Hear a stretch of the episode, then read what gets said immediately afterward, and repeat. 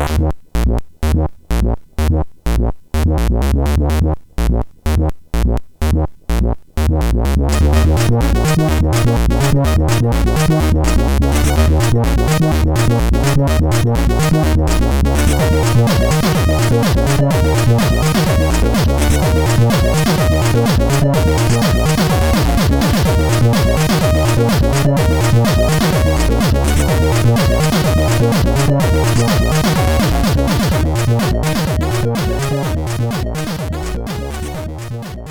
Sziasztok! Ez itt a Checkpoint 7. évadának tizedik adása. Hello, László! Szervus, aki megint egy kerek évforduló. Vagy megint egy forduló. kerek évforduló, és ezt hozzá is kell tennem, hogy a tizedik adás sokkal hamarabb el szoktuk érni. Csak hát most ugye a náok azok bekavartak, de így is hamarabbra terveztük elérni, de szokás szerint a második fél évbe, vagy hát a második, hogy is mondjam, az év hátraövő részébe be fogunk gyorsítani szokás. December utolsó hetében 17 adás várható, addig így két havonta Addig a heti egy. egy. Nem, hát minden héten volt adás. Nem, nem jó, hát jó, jó, jó. Na, és hát uh, szeretettel köszöntöm vendégünket, Daubner Tamást, avagy Daubit. Hello! Sziasztok! Szeva! A hangom egy kicsit mutált erre az alkalomra, de szerintem igen, jó igen, itt a, a Daubival betegek vagyunk, itt két beteg ember, és most itt nem szexuális aberrációkra gondolok, vagy hát nem tudom, ilyenekről soha nem beszélgettünk, meg most se fogunk, hanem eh, na jó, azt lehet, hogy Egyre nehezebben jössz ki ebből a mondatból. Igen.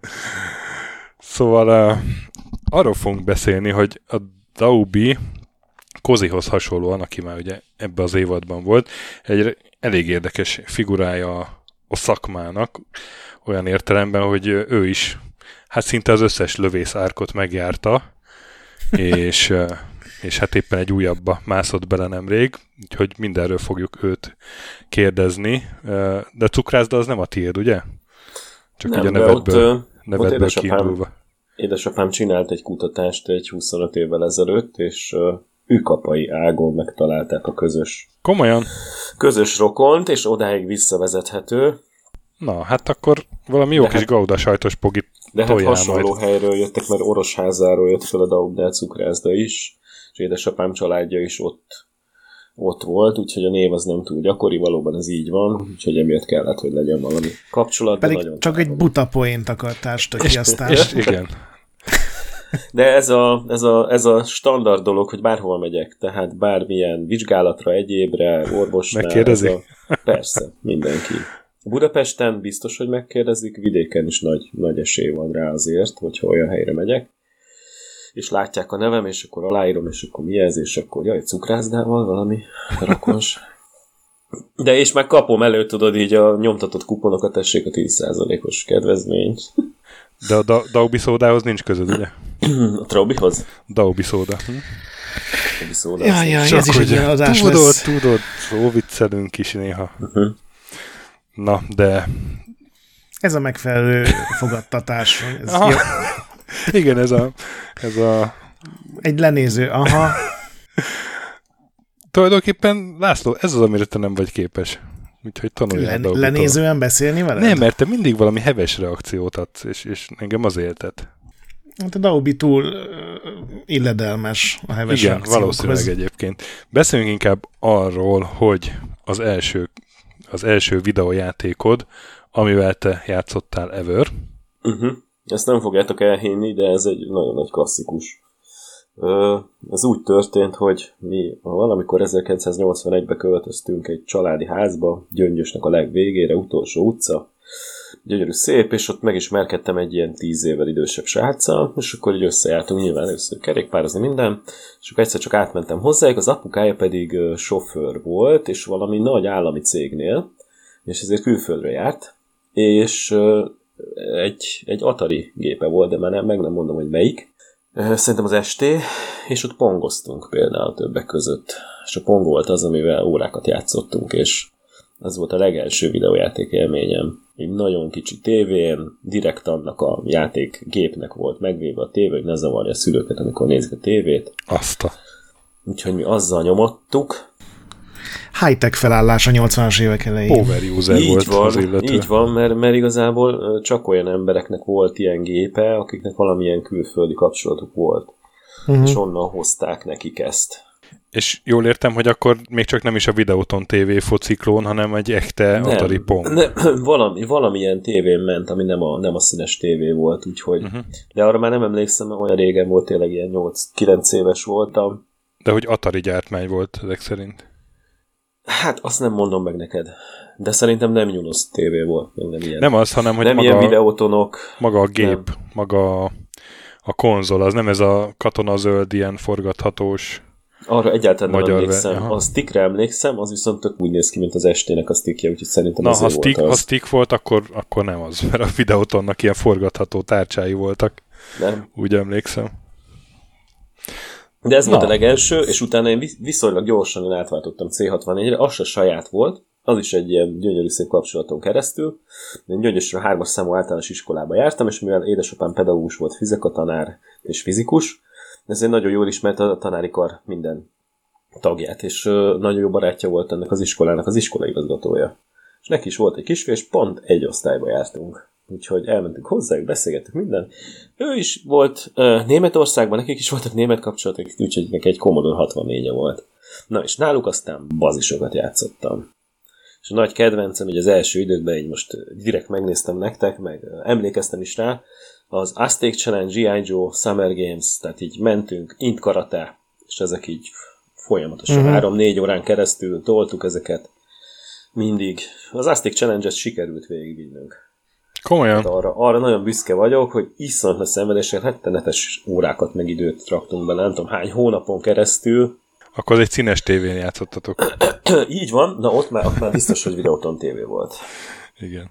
No, és akkor én még átkötnék arra, hogy, hogy mi hogyan találkoztunk először, és ez már, már 2001-ben volt, amikor a PC Guruhoz kerültem, és ott elkezdtem, egyik első cikkem volt a Severance Blade of Darkness című játék, és ott rögtön valahogy rám írtál, vagy, vagy bemutattak minket egymásnak, nem tudom, mert te is éppen ezzel játszottál, meg aztán a PC Dom fórumban, meg a Index fórumban is össze-összefutottunk, ahol kiderült, hogy csak én játszom törpével, és akkor így megosztottuk a tapasztalatokat, és és akkor most megvalom, megvalom neked, hogy akkor én az egy kicsit így elismerést váltott ki belőlem az, ahogy te hozzáálltál ehhez az egészhez, mert te ilyen nagyon, tehát én akkor nem régóta írtam még cikkeket, és hát én a Hancu iskolán neveltkedtem, ami az volt, hogy játszunk ezzel a szarra egy kicsit, aztán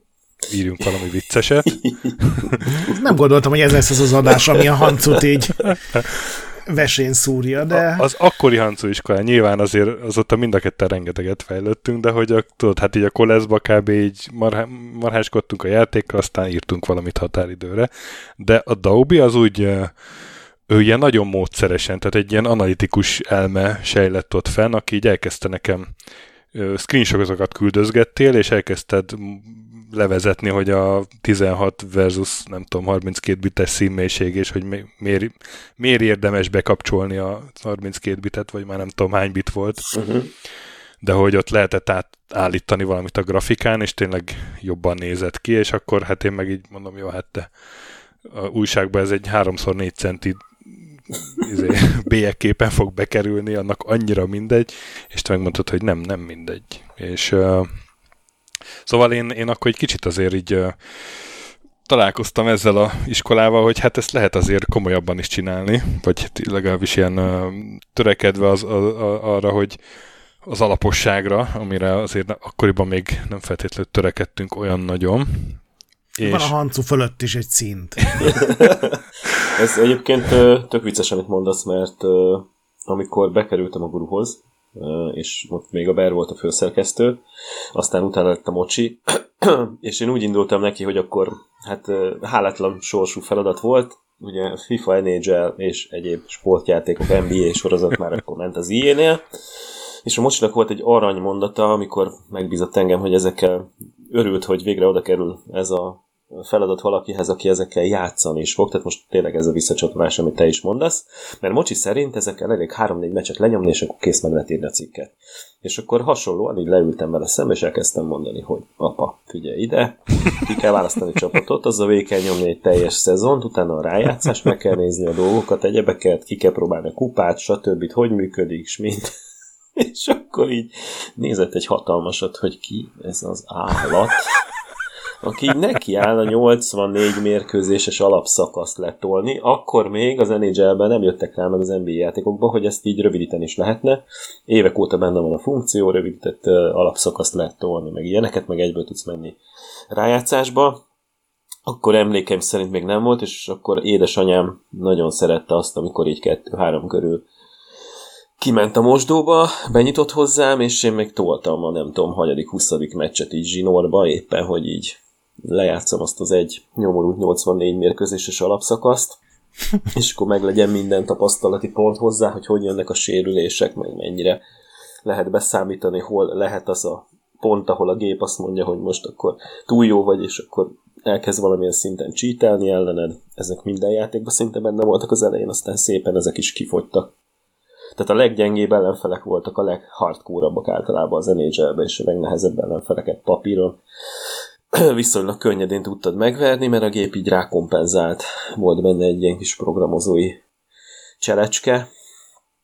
Úgyhogy ez, ez érdekes volt, meg, meg az egész, ahogy elindult a PC gurus játékírás, az a Might and Magic 6 kapcsán volt, a Lilivel ismerkedtem össze online. ICQ volt ugye még az egyetlen, és oh, igen. mindent überelő uh, ilyen közösségi platformon lehetett beszélgetni és ő írta a cikket, és azt hiszem emlékeim szerint hogy be is került a cikkbe egy ilyen kis megjegyzése az, hogy a más vélemény, vagy valami hasonlóan én is beleírtam, mert nagyon nagy szerelem volt a játéknak, szerintem a legjobb Might and Magic lett ever, és rengeteget toltam vele egy haverral együtt, úgy nagyon sok mindent kipróbáltunk, és akkor onnan indult például hmm. ez a PC vírus És dolog. akkor ez, ez ilyen 98-99 körül? Mert Aha, te, te 98, akkor már... Ez 98 Aha, vége. Te akkor ott voltál egy ideje, igen, igen. Igen. igen. Én csodálkoztam is, hogy, hogy miért én kapom ezt a játékot tesztre, amikor te annyival jobban értesz hozzá. Szóval így vicces visszaolvasni azokat a megvannak még mindig a PC Don fórum, meg a, meg a Index fórumban azok a hozzászólások, hogy, hogy süt a szakértelem a hozzászólásaidból, én meg engem ott ekéznek, hogy miért húztam le a játékba a poligon hibákat, én meg védem, hogy de hát poligon hiba, hát a hiba, érted? A hibára szólni kell, hogy hiba. És, hát ez van. Érdekes. Figyelj. Igen, 98-ban ismerkedtünk meg, és szerintem most így visszanéztem, meg segített nekem egy srác visszakeresni, mert egyszerűen nem találtam meg a régi cikkeket, és a legelső cikk az, az, az 99-ben volt tőlem a Tomb Raider 3. Az nem ma volt. Méghozzá a kettes számba a februáriba. Ez volt a legelső. Na, és hát én, két, én 2000, vagy várjál, mikor, de 2001-es játék a Blade of Darkness, ha jól látom. Uh-huh.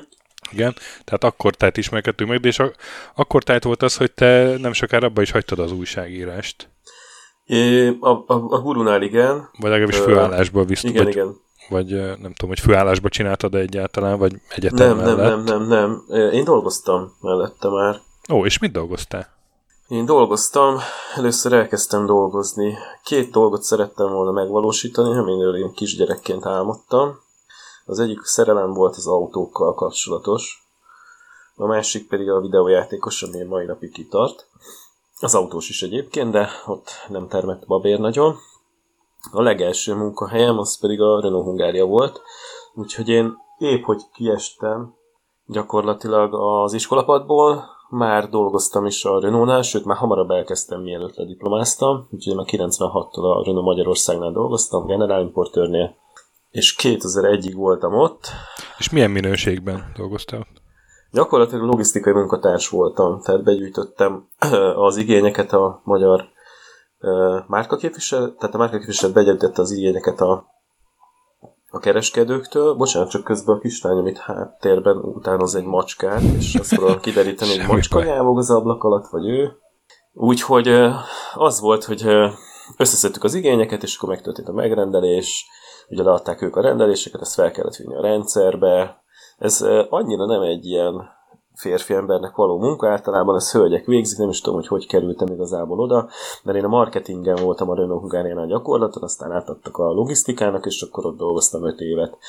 De ez tök jó volt arra, hogy nemzetközi cégnél gyakorlatot szerezzek, használom a francia nyelvet, amivel diplomáztam, két nyelvűt végeztem, és gyakorlatilag arra is tök jó volt, hogy ez egy nagyon nyugis kis állás volt, 8 órában az ember letolta, és akkor hazamentél, és ott lehetett a PC gurunak cikkeket írni, meg bármi egyébben játszani, érdekelt éppen. A gurunál meg azt mondta nagyon furcsa, hogy náluk volt olyan ember, tette és azt mondta, hogy Blade of Darkness hogy kerültet hozzád. Én meg beszélgettem velük ugye a Might and Magic 6 kapcsán, amit mondtam az előbb, és az első cikkem mégis a Tomb Raider 3 lett. Mivel az első két résszel játszottam, és Mocsival beszélgettem a Willivel, rájöttek, hogy igazából annál az embernél, aki eddig ezeket a cikkeket írta, sokkal jobban és mélyebben ismerem a játékot, és akkor vigyem tovább ezt a vonalat, és gyakorlatilag onnantól kezdve elég sokat játszottam a Tomb Raider-ek, sőt, a Tomb Raider a mai napig az egyik nagy kedvencem, főképp a 2000 tizen... Ó, hanyas volt a reboot? Három. Óta, így van, azóta eltelt három rész, az, az nagyon nagy kedvenc nálam. Na, mindegy. Itt egy érdekességet mondanék még egyébként, ami volt a Gununál. Egyszer előfordult egy olyan, hogyha a hallgatók ismernek még ilyen ősrégi embereket, mint Pellus, aki írta Guruba, hogy vele egyrészt nagyon érdekes volt, hogy nem csak a guruba dolgoztunk együtt, hanem később, amikor átkerültem a játékfejlesztésbe, a Digital reality egymás mellett dolgoztunk egy szobában. Pelus volt az egyik legjobb pályadesigner Magyarországon ebben az időben, én pedig narratív designerként kerültem oda. Na de amiért mondtam a nevét, az egy ilyen vicces eset állt elő. Volt egy ilyen pontozási táblája a, abban az időben a gurunak, amit éppen a Daza töldelő szerkesztő hozott létre, ahova 99-es pontszám volt a max, ami kifért.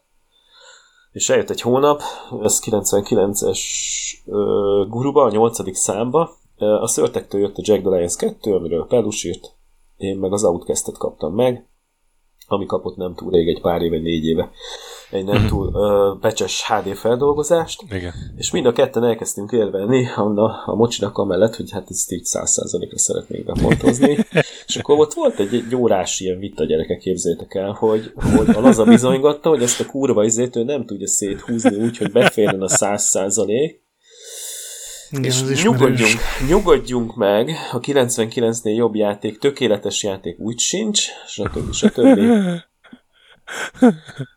Úgyhogy ott így négyen így egymás agyára mentünk szerintem, aztán meghúztuk azt, hogy jó, akkor mind a két játék a hónapjátéka lett az előszóban, és akkor mind a két játék 99%-os értékelést, mert azért nem oldotta meg a... Nem tudta, de olyan de ilyen előre szerkesztett panelekből állt a, a dolog, és nem, nem tudta átszerkeszteni úgy. Úgyhogy és így, akkor mi lett a vége? 99 százalék. Uh-huh. Természetesen. Mi, mi lett a vége? Tehát ez egy olyan vita volt, ez egy, egy, egy ilyen egy teljesen értelmetlen vita, mint amit te, amikor játékfejlesztő cégnél mondjuk designer vagy, vagy, vagy projektmenedzser, vagy bármi, oda mész egy programozóhoz, legyen az egy AI programozó, vagy egy, vagy egy engine programozó, vagy bármi, és megkérdezel tőle valamit hogy ezt meg lehet csinálni így. És akkor jön a 15 perces, de lehet egy 20 perces kiselődés arról, hogy hogyan és miért nem lehet megcsinálni ezt a dolgot, majd két nap múlva megcsinálja. Magától, mert hogy ő rájött arra, hogy jaj, most így tényleg, most jó, hogy beszéltünk erről, de meg lehet csinálni. Szóval szerintem ez is egy hasonló vita volt, simán meg lehetett volna oldani, de ő bizonyította, hogy nem. Aztán így maradtunk. Uh-huh. A, ha már Perus szóba jött a, a, ő, ő valamilyen rokonságban vált, volt a Pelacéval, ugye? Azt, azt igen, tudom. igen, igen, igen, persze. Testvére bátyja. vagy, vagy Aha. bátyja, ah, igen. Uh-huh. És uh, Testvére jó... vagy bátyja. a kettő közül valamelyik. És jól emlékszem, hogy, hogy ők bekerültek a, nem tudom, Imperium Galactica 2-be, vagy a Hegemóniába, valamelyik játékba, a hegemoniában me- biztos, hogy van egy easter egg, hogy benne van. De hogy ilyen megfordított néve, hogy Sullep, meg, meg a... igen, Ace, igen. Acelep? A, így van, az az ig 2 van, így Ugye? Van. Na. Bár a Pelace nem dolgozott rajta, csak a Pellus.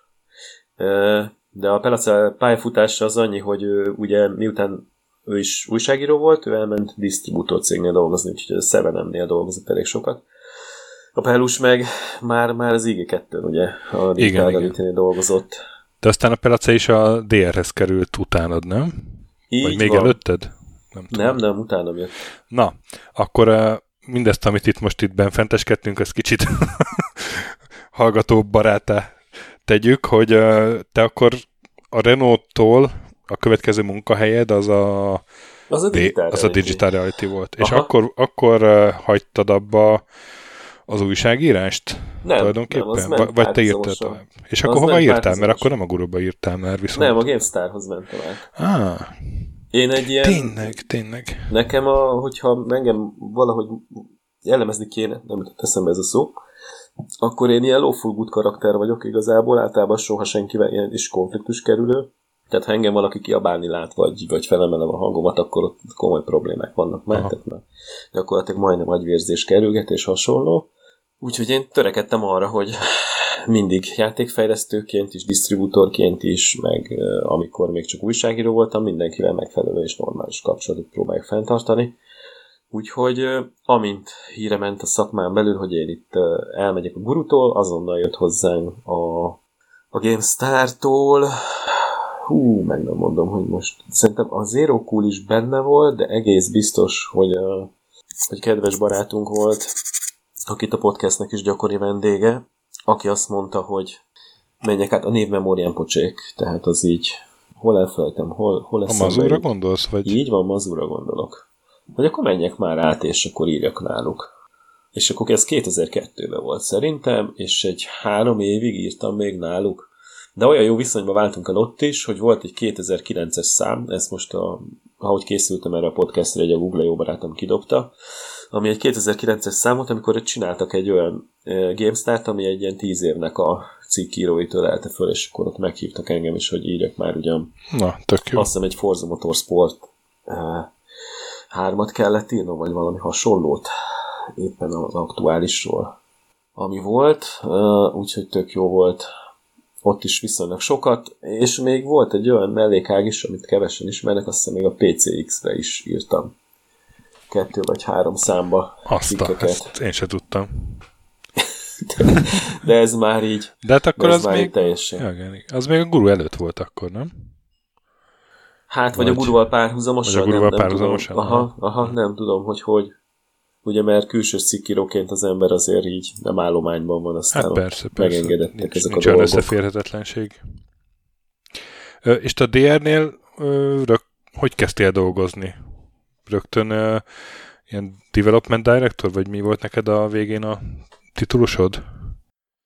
Nem, én, én egy nagyon érdekes poziba kerültem át. Az is úgy történt egyébként, hogy Mocsi és Pellus ugye írták a cikkeket, meg Mocsi volt a főszerkesztő a Gurunál, és gyakorlatilag amikor találkoztunk meg, akkor én beszélgettem a Pellussal, de Mocsi meg nagyon-nagyon sokat találkozott, mert nem volt egymástól túl messze a Digital Reality és a mhm. PC Gurunak az akkori székhelye, és gyakorlatilag egyszer behívtak engem, mint a bocsi, nem tudtam, hogy ott lesz a pellus, és akkor hármasba beszélgettünk, hogy nem lenne kedvem ezt most így professzionális szinten csinálni, nem csak úgy, ahogy eddig, ilyen olyan, nem olyan, és akkor beszéltünk, és akkor ebből kialakult egy olyan dolog, hogy utána elmentem hozzájuk, és akkor azt kell még tudni, hogy itt uh, ugye Massel volt még egy hatalmas nagy ö, ember a szakmában, a Fehér Gábor, uh-huh, ugye uh-huh, a PC Guru-nak az egyik alapítója is volt, és gyakorlatilag a Digital reality az egyik társtulajdonosa.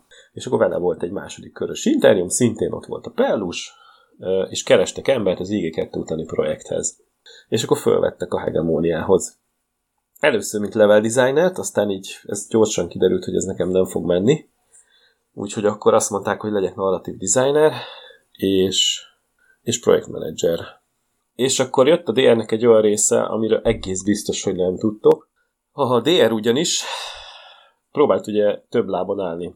Egyrészt volt egy elég összetett tulajdonosi struktúra, hét, hét ember volt tulajdonos a DR-ben, és ennek a hét embernek kellett közösen döntéseket hozni. A hét egyébként egy tök jó szám volt, és általában négy a három arányban leszavazták egymást, tehát így a legrosszabb dolgok születtek körülbelül, mert nem Hogy volt valaki meg mindig egy... meg legyen sértődve. Így van, és, és valaki mindig megfurta a másikat, és ilyen dolgokra tudnék mesélni bőségesen. De aztán lett egy olyan tulajdonosi struktúra, ahol már hatan lettek, de a hat ember az könnyítette annyit, hogy onnantól már szinte mindenki egy irányba mozgott. Tehát amíg heten voltak, addig volt egy ember, aki nagyon próbált mindig olyan döntéseket meghozatni a másokkal, hogy oda szavazzanak, amikor ilyen szavazásra kerül sor, ami éppen nem biztos, hogy cégnek jó. Na de DR-nél volt egy olyan gondolkodás, mondom, Massel által, és többek is követték, hogy akkor ők nem csak ezeket a nagy játékokat fejlesztették, amiket itt, itthon mindenki ismer, hogy IG 1, Imperium Galactic 2, meg Hegemonia, meg stb., hanem volt egy olyan vonal, egy francia pici kiadóval, ilyen budget kiadóval, az LSP-vel, hogy csináltak, amikor odaértem, akkor már volt egy darab játék készen, aminek az volt a cím, hogy Baby Felix Shuffle Pack, tehát ez a Shuffle Pack café hogyha ismeritek klasszikus Ataris meg Amigás játék, akkor ugyanezt képzeljétek el, csak a Baby Felix karakterekkel. A macska játszik a kedvenc kisállatai ellen, azt hiszem volt benne Süni, meg tudom én, még Maci, meg ilyenek. És a DR ebből a sorozatból adott ki négy vagy öt játékot, aminek az volt a lényege, hogy körülbelül egy grafikus, egy programozó, egy designer állt, és akkor még ketten tesztelték, és én voltam a projektvezető, és gyakorlatilag itt ilyen chicken shoot játéklón készült, meg mindenféle nagyon egyszerű ugrálós kérdés cuccok a DR műhelyében, aminek a, tényleg arra ment az egész, hogy legyen olyan árbevétele a cégnek, hogy ne csak a nagy kiadóktól függjön. Ezek még a Mobi Games-en sincsenek fönt. Én is Ezt éppen kérlek, néztem. a Mobi Games-en nincs fönn, de hogyha beírod azt, hogy Digital Reality Wikipedia, akkor ki fogja dobni. Uh-huh. És ezekhez mi között volt? Mert itt most látom, hogy Projektvezető voltam. De a Mobi nincsenek fönn, mert ezek olyan budget címek, gyakorlatilag nem találod meg. uh-huh. Ezek tényleg ilyen extrém kis költségvetésből készültek, de a lényeg az volt, hogy ezekből komolyabb pénzt lehetett uh, szerezni meg utána ebből a royaltyból, mint a nagy projektekből, amik három-négy évig tartottak. Mindegy, egy IG például, vagy egy hegemónia. Tehát akkor ezek tényleg sikeresek voltak? Így annak Igen. ellenére, hogy nem a hardcore, vagy pont azért. pénzügyileg, aha, aha, tök jó hozzájárult ahhoz, hogy volt a cégnek egy második lába. Ö, Azt mondtad az előbb, hogy ez a srác már készen volt a játékával? A Shuffle pakkos Aha, csávó? igen, igen, igen, igen. De hogy akkor ezek szerint a, a többi játék az nem volt még készen, hanem neked kellett levezényelni, Nem, azt ott, hogy... ott, ott gyártottuk le. Aha, de már a koncepció megvolt, az LSP leadta a megrendelést, és akkor négy vagy öt játékra leszerződött a DR, és ezt így, bocsánat, ez így három havonta, vagy négy havonta le kellett szállítani, úgyhogy ezt ledaráltuk így két év alatt ezt a pár cuccot, és ott emellett még ment ugye a, a DR-nek a, az úgynevezett bérfejlesztése, mert erre nincsen jobb szó igazából. Uh, ugye a DR az a hegemónia után gyakorlatilag egy ilyen hosszú távú szerződést kötött a Monte Cristóval, egy ilyen viszonylag kicsi francia kiadóval, és a Monte Cristo ilyen 12-13 havi hosszúságú projektekre adott pénzt, és ezeket toltuk orba szájba. Ugye ebből három darab körülbelül meg is jelent, amíg utána a DR egy komolyabb projektbe kezdett bele a Tentacle Studios-zal. De annyit akartam még itt mellette mondani, hogy ez volt még egy második lám, amit csinált a DR, és volt, volt még egy harmadik lám, amit nem valószínű, hogy tudtok, hogy mit csináltunk. Gyakorlatilag ugye, mivel a saját játékainkat az IG1-től kezdve itthon mi adtuk ki, az IG1 és az IG2 az abban manifestálódott, hogy jogok el lettek adva a CD Galaxisnak. a hegemóniánál ez már professzionálisabb módon történt, ott már gyakorlatilag a gyártástól kezdve, tehát a lemezek megjöttek Rudon, Spindle-ön, külföldön megtörtént a gyártás, itt itthon megtörtént egy raktárépületbe az össze, a rakás ez a Sevenemnél volt, nagyon jóban voltunk egymással, mindjárt mondom, hogy miért is, és gyakorlatilag a hegemóniát is, meg az összes többi játékot, ami utána következett, az Africa Corps, D-Day, War on Terror, Warfront, ezeket mind-mind Magyarországon a DR adta ki. Tehát úgy, hogy a dobozt legyártattuk, minden összeraktuk, és onnantól kezdve az 576-nak leszállítottuk direktbe, CD Galaxisnak direktbe, és többi partnernek is, aki akkor a piacon volt.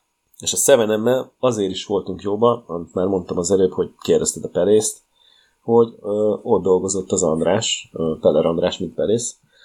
Gyakorlatilag, mint ilyen marketinges és értékesítő, és megállapodtunk egy ilyen stratégiai partnerségben, ami abban volt, hogy mi segítünk nekik lokalizálni játékokat. Mert ugye a DR abban is el, élenjáró volt akkor a magyar piacon, hogy az összes játékunk az nem csak hogy magyar felirattal érkezett, hanem teljes magyar szinkronnal.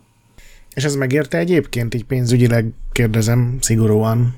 Ö, az IG1-nél, IG2-nél abszolút, a hegemóniánál is, de utána ezeknél a kisebb címeknél már nem annyira sajnos az Afrika Corps és társai.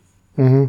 Mert, mert ott már azok, azok nem, az, nem annyira ismertek voltak. Valahogy ez az űrstratégiás vonal volt az, ami itthon nagyon ment, meg ebbe befeküdte a, a cég, és akkor erről lett ilyen mitikus fejlesztő gyakorlatilag itthon. Na de mondok mindjárt néhány címet, amit szerintem az életben nem gondolnátok, hogy a DR lokalizált, de egyébként kreditben benne vagyunk ott is. Szóval jöttek hozzánk a szevenemesek, és akkor Rally Trophy például, Stól András sikerült leszerződtetni, mint narrátor.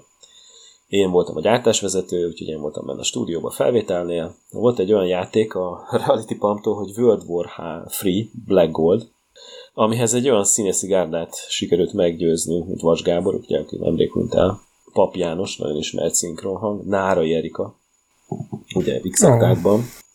és még sorolhatnám, az egy, az egy nagyon top cast volt, ott is én voltam a gyártásvezető, hát ez egy majdnem egy napos felvétel volt gyakorlatilag, nem tudom hány ezer hangfájt kellett fölvenni. Tehát ők az egységhangok, ők az átvezetőben a hangjaik a, a komolyabb vezető egységeknek is, és ők mondták föl mindenféle trélereket, például a Vas Gábor használtuk a trélerekhez onnantól kezdve. DRS trélereket is ő mondta. És ezt ők élvezték? Vagy ez milyen volt nagyon, a 2000-es nagyon. évek elején? A 2000-es években nekik ez teljesen ufó dolog volt. Tehát a Stoll András kivérzett szemmel, nem tudom honnan megérkezett a felvételre, nyomjuk srácok, toljuk, izé, két óra alatt fölsz, minden. Értjük. Ja, ja, hát ő, ő egy workaholic csávó, és gyakorlatilag ugye addig nyomta az egészet, amíg majdnem volt egy halálos baleset miatt, hogy elaludt a volánnál, aztán onnantól már egy kicsit visszavett. De, de, a, de az említett Vasgálynak, Papjános, meg Nára Érek tökre tetszett nekik. Baromi jó volt. És az, hogy nem kellett egy adott képanyaghoz igazodniuk, tehát nem kellett annyira azt a karaktert játszani. Bejátszottunk egy-két szempelt az angol hangfájlokból, és megpróbálták utána, az elmondtuk, hogy ki a karakterük, kész, uh-huh. és onnantól egy elég szabad szabad dolgot, tehát lubickoltak ebbe az egészbe, és tökre elveszték, hogy, hogy nem kell újra venni 5 milliószor, mert éppen nem elrontotta, nem jól, ne, szájmimikához nem illett teljesen a hang, és többi, és többi. Két másodperccel uh, hosszabb volt, mint az angol. Simán meg lehetett csinálni. Ja. De ilyen nagy ufó dolog volt tényleg. Soha nem csináltak ilyet. Legelső ilyen volt. Uh-huh. Vicces. Az egész de nem lett belőle tendenciát, olyan játékokhoz készültek ezek, főképp ez a World War Free Black Gold, ami így sehol nem volt. Uh-huh. Tehát, tehát ezt egy jóval körültekintőbb tervezéssel, jóval uh, gazdaságosabb módon lehetett volna egy nagy címnél eldőni. És akkor volt még egy kis cím, amihez szintén feliratokat csináltak, ott már nem volt azt hiszem hozzá szinkron, mint a Nagy Balhé nevű játék, ez egy ilyen osztrák fejlesztőnek a cucca, meg a Donations, és volt egy zászlós hajónk, amit a fordításokat általában nem a DS csinálta, hanem az implementálást és a tesztet.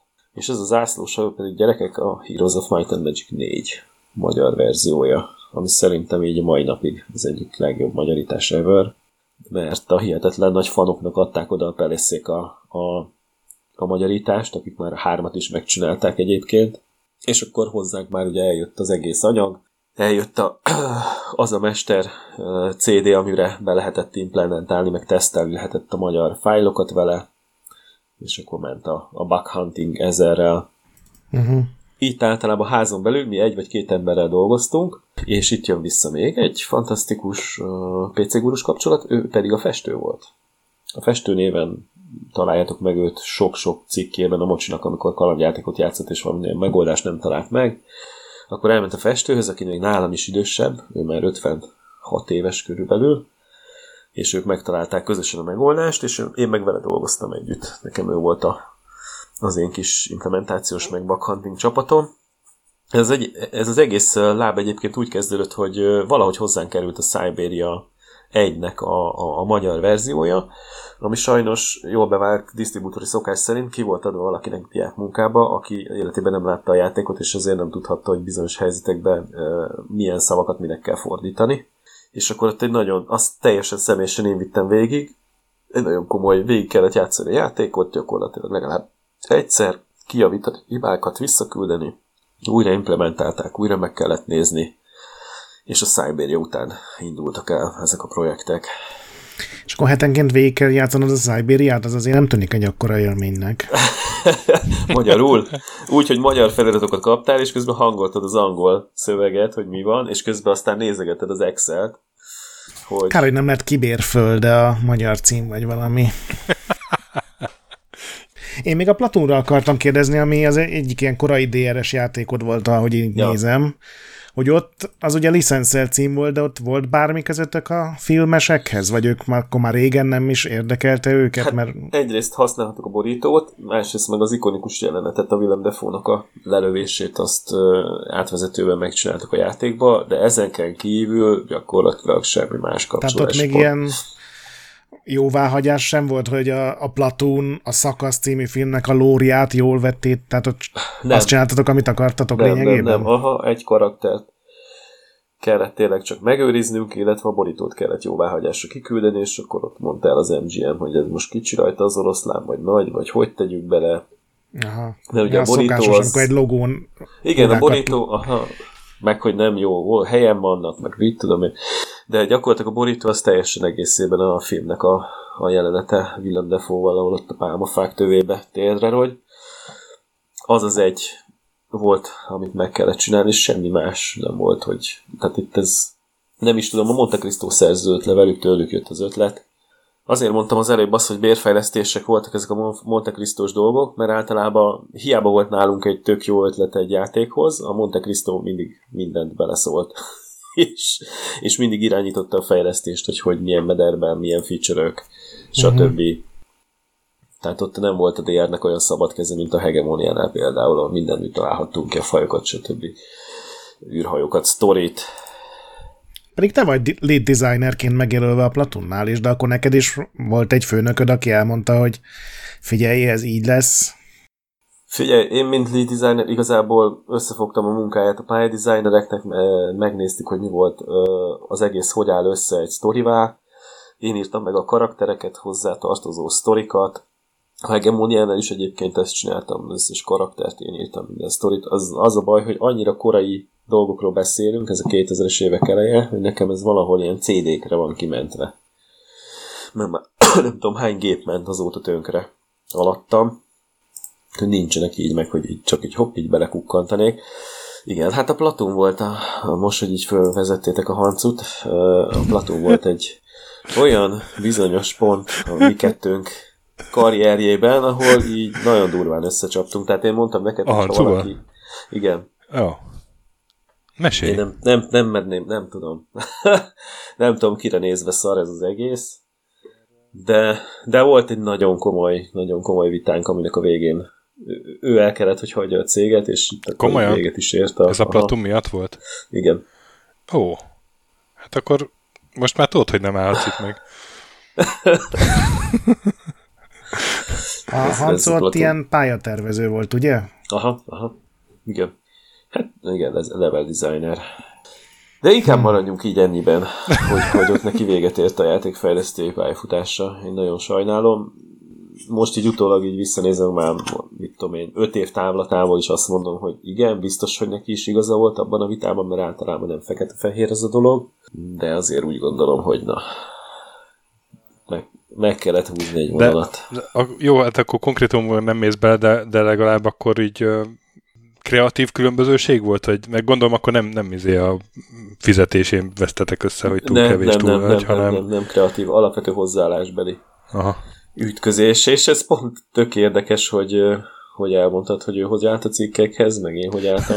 és akkor így ez valami nagyon hasonló. De jó, de hát az, azért ez érted, én arról az időről beszéltem, akkor még egy koleszobában laktunk majdnem, ja, ja. tehát egymás Nem, mellett. Figyelj, és kell belegondolnod. Ő azért nagyon messzire jutott az újságírásba. Újságíró is volt ezzel párhuzamosan, és azért ő ez így nem, nem nekem, nekem ez az élek-halok munkám volt akkor, ja, tehát értem. így estig, ameddig lehetett benn lenni, éjszaka, ha muszáj túlórázni, hogyha visszadobnak egy bildet, akkor a csapattal ott rohanni ben kettőig, amíg nincs kiavítva, és nem adjuk le újra submissionre, és a többi.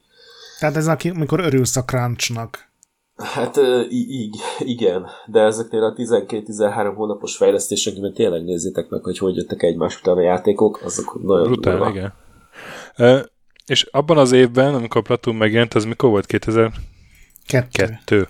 Ja. Akkor te engem nem nagyon szerettél szerintem.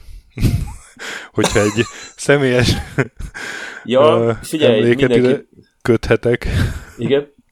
hogy az volt, hogy én írtam a cikket a Platúról a guruba, és nekem nagyon nem tetszett, és lehúztam. Lehet, hogy az is benne volt, hogy ugye Hancó ott dolgozott, és ő akkor nekem a tehát a, a huga akkor már a feleségem volt, vagy még. Micsoda összefonódások.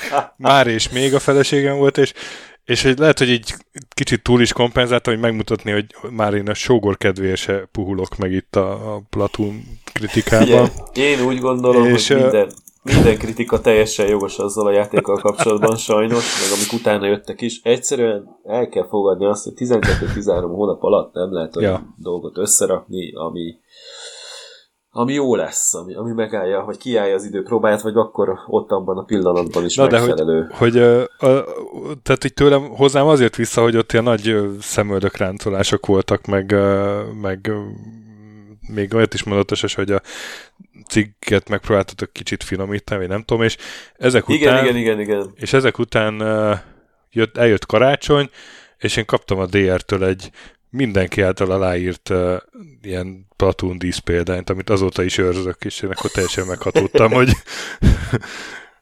nem, azért annak ellenére, hogy és nem volt lévfene mellékcsomagolva. Szerintem ezt így, ez, ez, ez, ez az iparágnak volt egy ilyen rákfenéje sajnos, ami nálunk is így elterjedt, hogy uh, hogyha valaki rosszat akar írni a játékról, akkor megpróbálsz beszélni a főszerkesztővel, aztán az hasonl az íróra, meg stb. Hát mégiscsak ugye kispiacon vagyunk, azért valami pozitív Aha. dolgot írjunk már egymásról, de ez ugye nagyban is működött, tehát ez tökre megállja a hegyet, a saját, meg a lengyel ja, tudom, persze. Is. Meg aztán Amerikában végképp, tehát ott aztán mentek a borítékok, hogy azért jobbak legyenek a pontszámok, itt uh, ilyen dolgok azért nem voltak. De hát próbáltuk menteni a menthetőt, ugye hát mi, nekünk is az volt az érdekünk, hogy minél több játékot próbáltunk volna eladni, de hát ezek nem voltak azok a hely, de húj, de iszonyatosan jó cuccok, hát gyakorlatilag szinte, ja, ja, a hegemónia befejezésekor már a fél tím ezen dolgozott, aztán amikor ennek vége lett, akkor már a fél tím dolgozott a következő játékon, az Afrika Korszon, az, az meg aztán végképp durva volt, azt hiszem az februárban jött ki, a D&D játékunk az meg júniusban, tehát 2004-ben egy két játékot is kiadott a DR, az nagyon kemény, szerintem.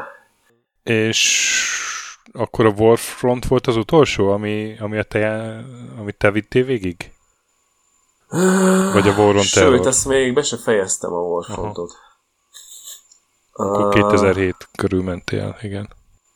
Sőt, azt be se fejeztem. De igazából még, uh, igen, mondani akartam nektek ezt a lokalizációt, mert szerintem erről senki nem tud, hogy uh, ha Heroes of Might and Magic 4, ennek nézzetek utána, ezt így, uh, ez így nagyon nagy batchben van tartva Magyarországon. Ez egyik legjobb lokalizáció, mondom, nem mi folytat, uh, fordítottuk, az implementációt csináltuk. És a tesztelést, uh, és ami még nagyon érdekes volt a DR-nél, ugye a kiadáson kívül, hogy próbálkoztunk olyan is, hogy másoknak a játékait kiadni, mert mi már ugye kiépített kapcsolatrendszerrel bírtunk, és az Invictusnak a játéka volt például egy ilyen, a Cross Racing Championship, amit mi adtunk ki Magyarországon. És akkor így ebbe segítettünk nekik. Sajnos az Insane után ez nem volt annyira jó alkotás, tök jól el lehetett vele játszani, de igazából nem volt semmi kiemelkedő, úgyhogy emiatt nem is lett olyan fantasztikus az itthoni forgalmazásnak az eredménye. És miért hagytad, igen? Bocsánat. Miért hagytam abba? Mert igazából azt láttam, hogy egy hatalmas nagy, tehát azt kell elképzelnetek, hogy amikor én DR-be érkeztem, akkor körülbelül egy 20 fős cég volt. És annak volt egy ilyen korbrigádja, ugye, akik az IG1 meg az IG2-be kitartottak, és a 20 főből képzeljétek el, hogy abból volt a 7 tulajdonos. Tehát ö, olyan túl sok ö, másik ember nem dolgozott a cégen belül, és ahogy megérkeztem, és elindult ez a saját kis mini projektes dolog, meg ugye másfél évente, egy évente ki kellett adni a játékot a Monte Cristo és közben a Hegemonia, akkor így megnőtt a cég ilyen 40 emberre körülbelül.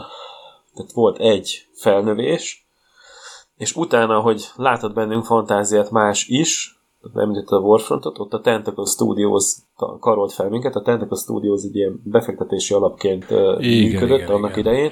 Volt Első róluk szó a, a Storm legion adásban, elég, elég sokat Így beszélt van. róla a Szerémi Tomi, igen, igen. A Szerémieket karolták föl először, és velük dolgoztak, és utána még körbenéztek a piacon, és akkor hozzánk is befektettek, és azt képzeljétek el, hogy ahogy megjött ez a befektetés az ő részükről, elindult párhuzamosan három projekt, 110 ember volt a DR-nél. Tehát egy teljesen új irodaházba kellett költöznünk, kettő teljes szinten dolgoztunk. Szerintem oda hívtunk meg egyszer uh, újságírókat, uh, azt hiszem pont a, a Warren Terror kapcsán, hogy nézzék meg, hogy hogy néz ki a DR iroda, az új iroda, és milyen jó dolgok uh, főnek itt a, hogy rotyognak a kondérba. És egyébként tök jó dolgok voltak, mert nagyon-nagyon tehetséges volt az az alapcsapat, aki, aki tényleg már az IG2 óta jött, aztán Hegemonian is csatlakoztak. Itt nagyon sok olyan ember van, akivel most tudtok találkozni külföldön, mint például a Diablo 4-nek a, a már nem is lead technical programmere a Genesis Norby, hanem gyakorlatilag a Game Technical Programmer, vagy valami hasonló, vagy Game Technical Director. Tehát nagyon magas szinten van kint.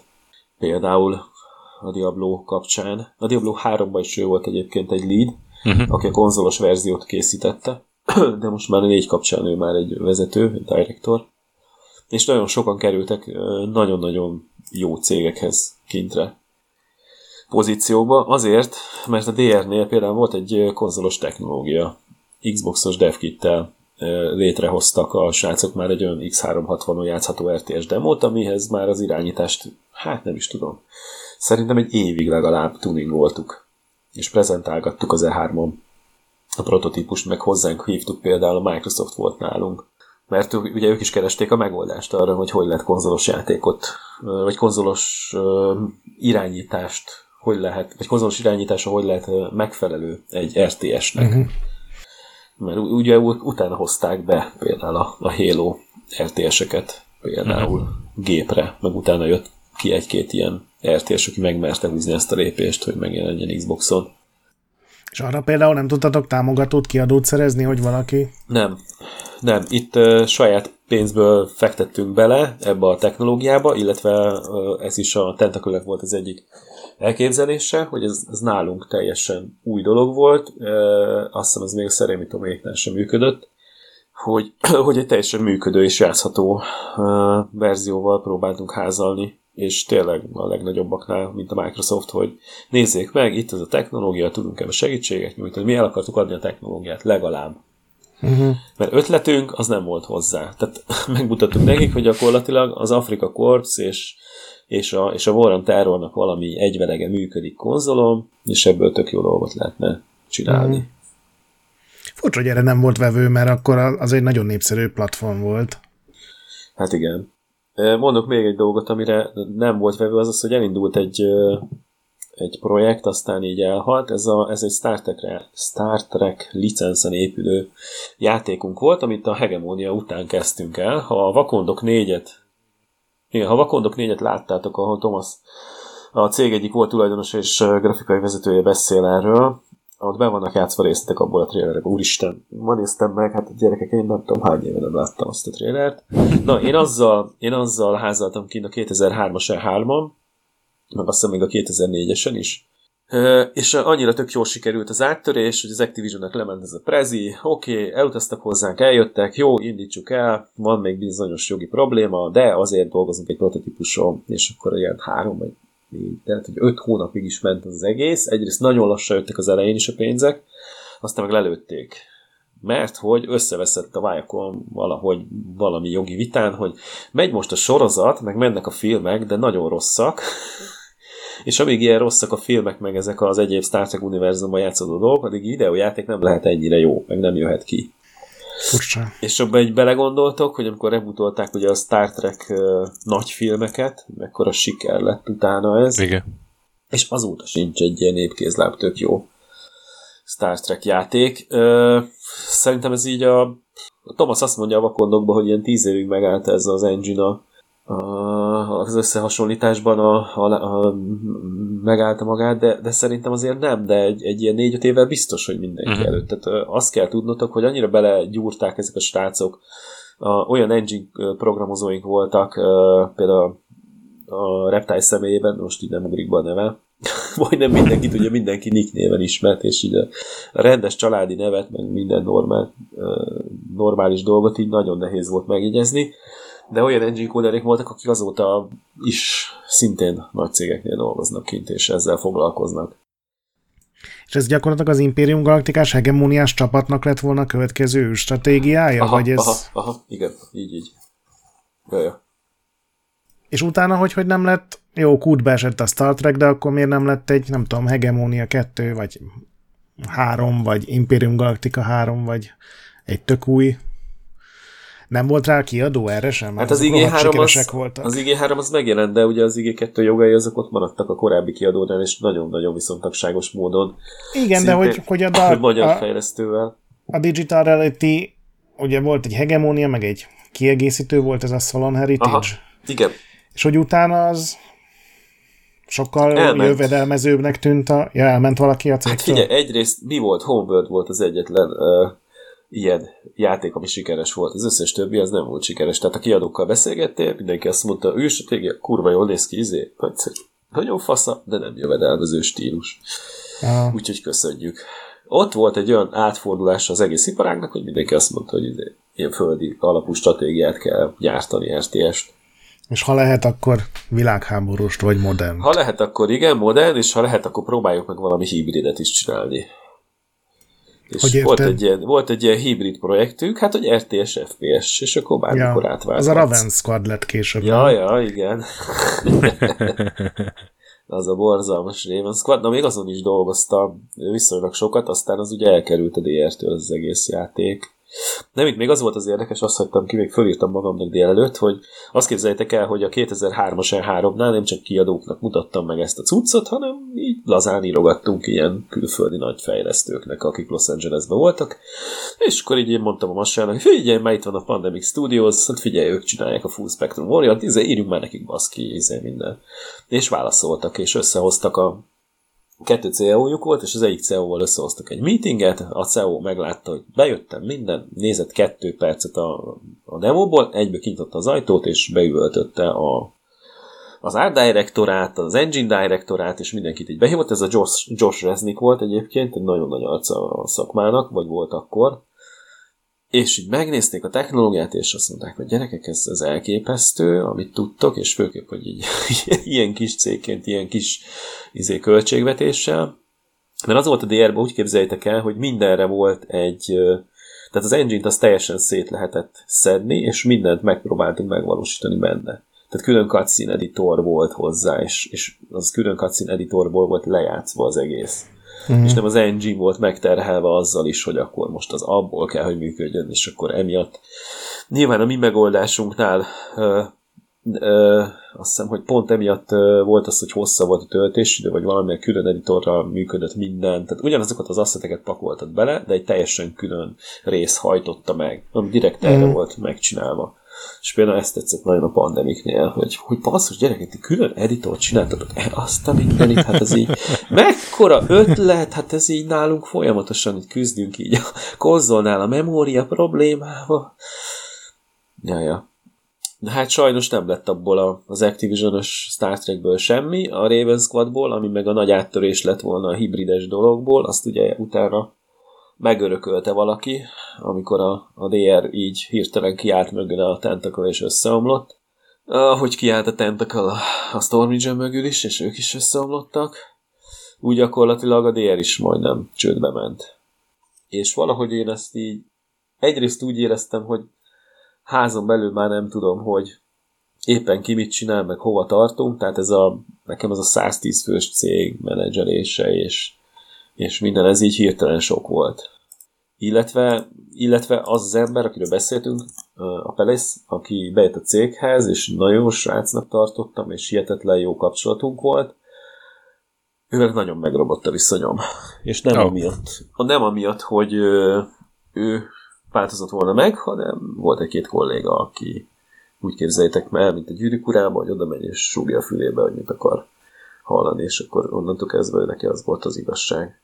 Úgyhogy megromlott nagyon a viszony, és akkor ezzel valahogy kapcsolatban találkoztam egyszer a Vámosi Zsoltal, ugye, aki Filoszlapszhoz volt köthető, és más cégekhez is itthon, és akkor ő beszélt arról nekem, hogy már csinálnak egy ilyen grafikai céget, és hogy mekkora nagy boom van ebben, meg mekkora lehetőség, mert gyakorlatilag mindenki ki fogja szervezni a grafikai munkákat, mert olyan mennyiségű grafikai munkára van szükség következő projekteknél, hogy ez bizony a jövő.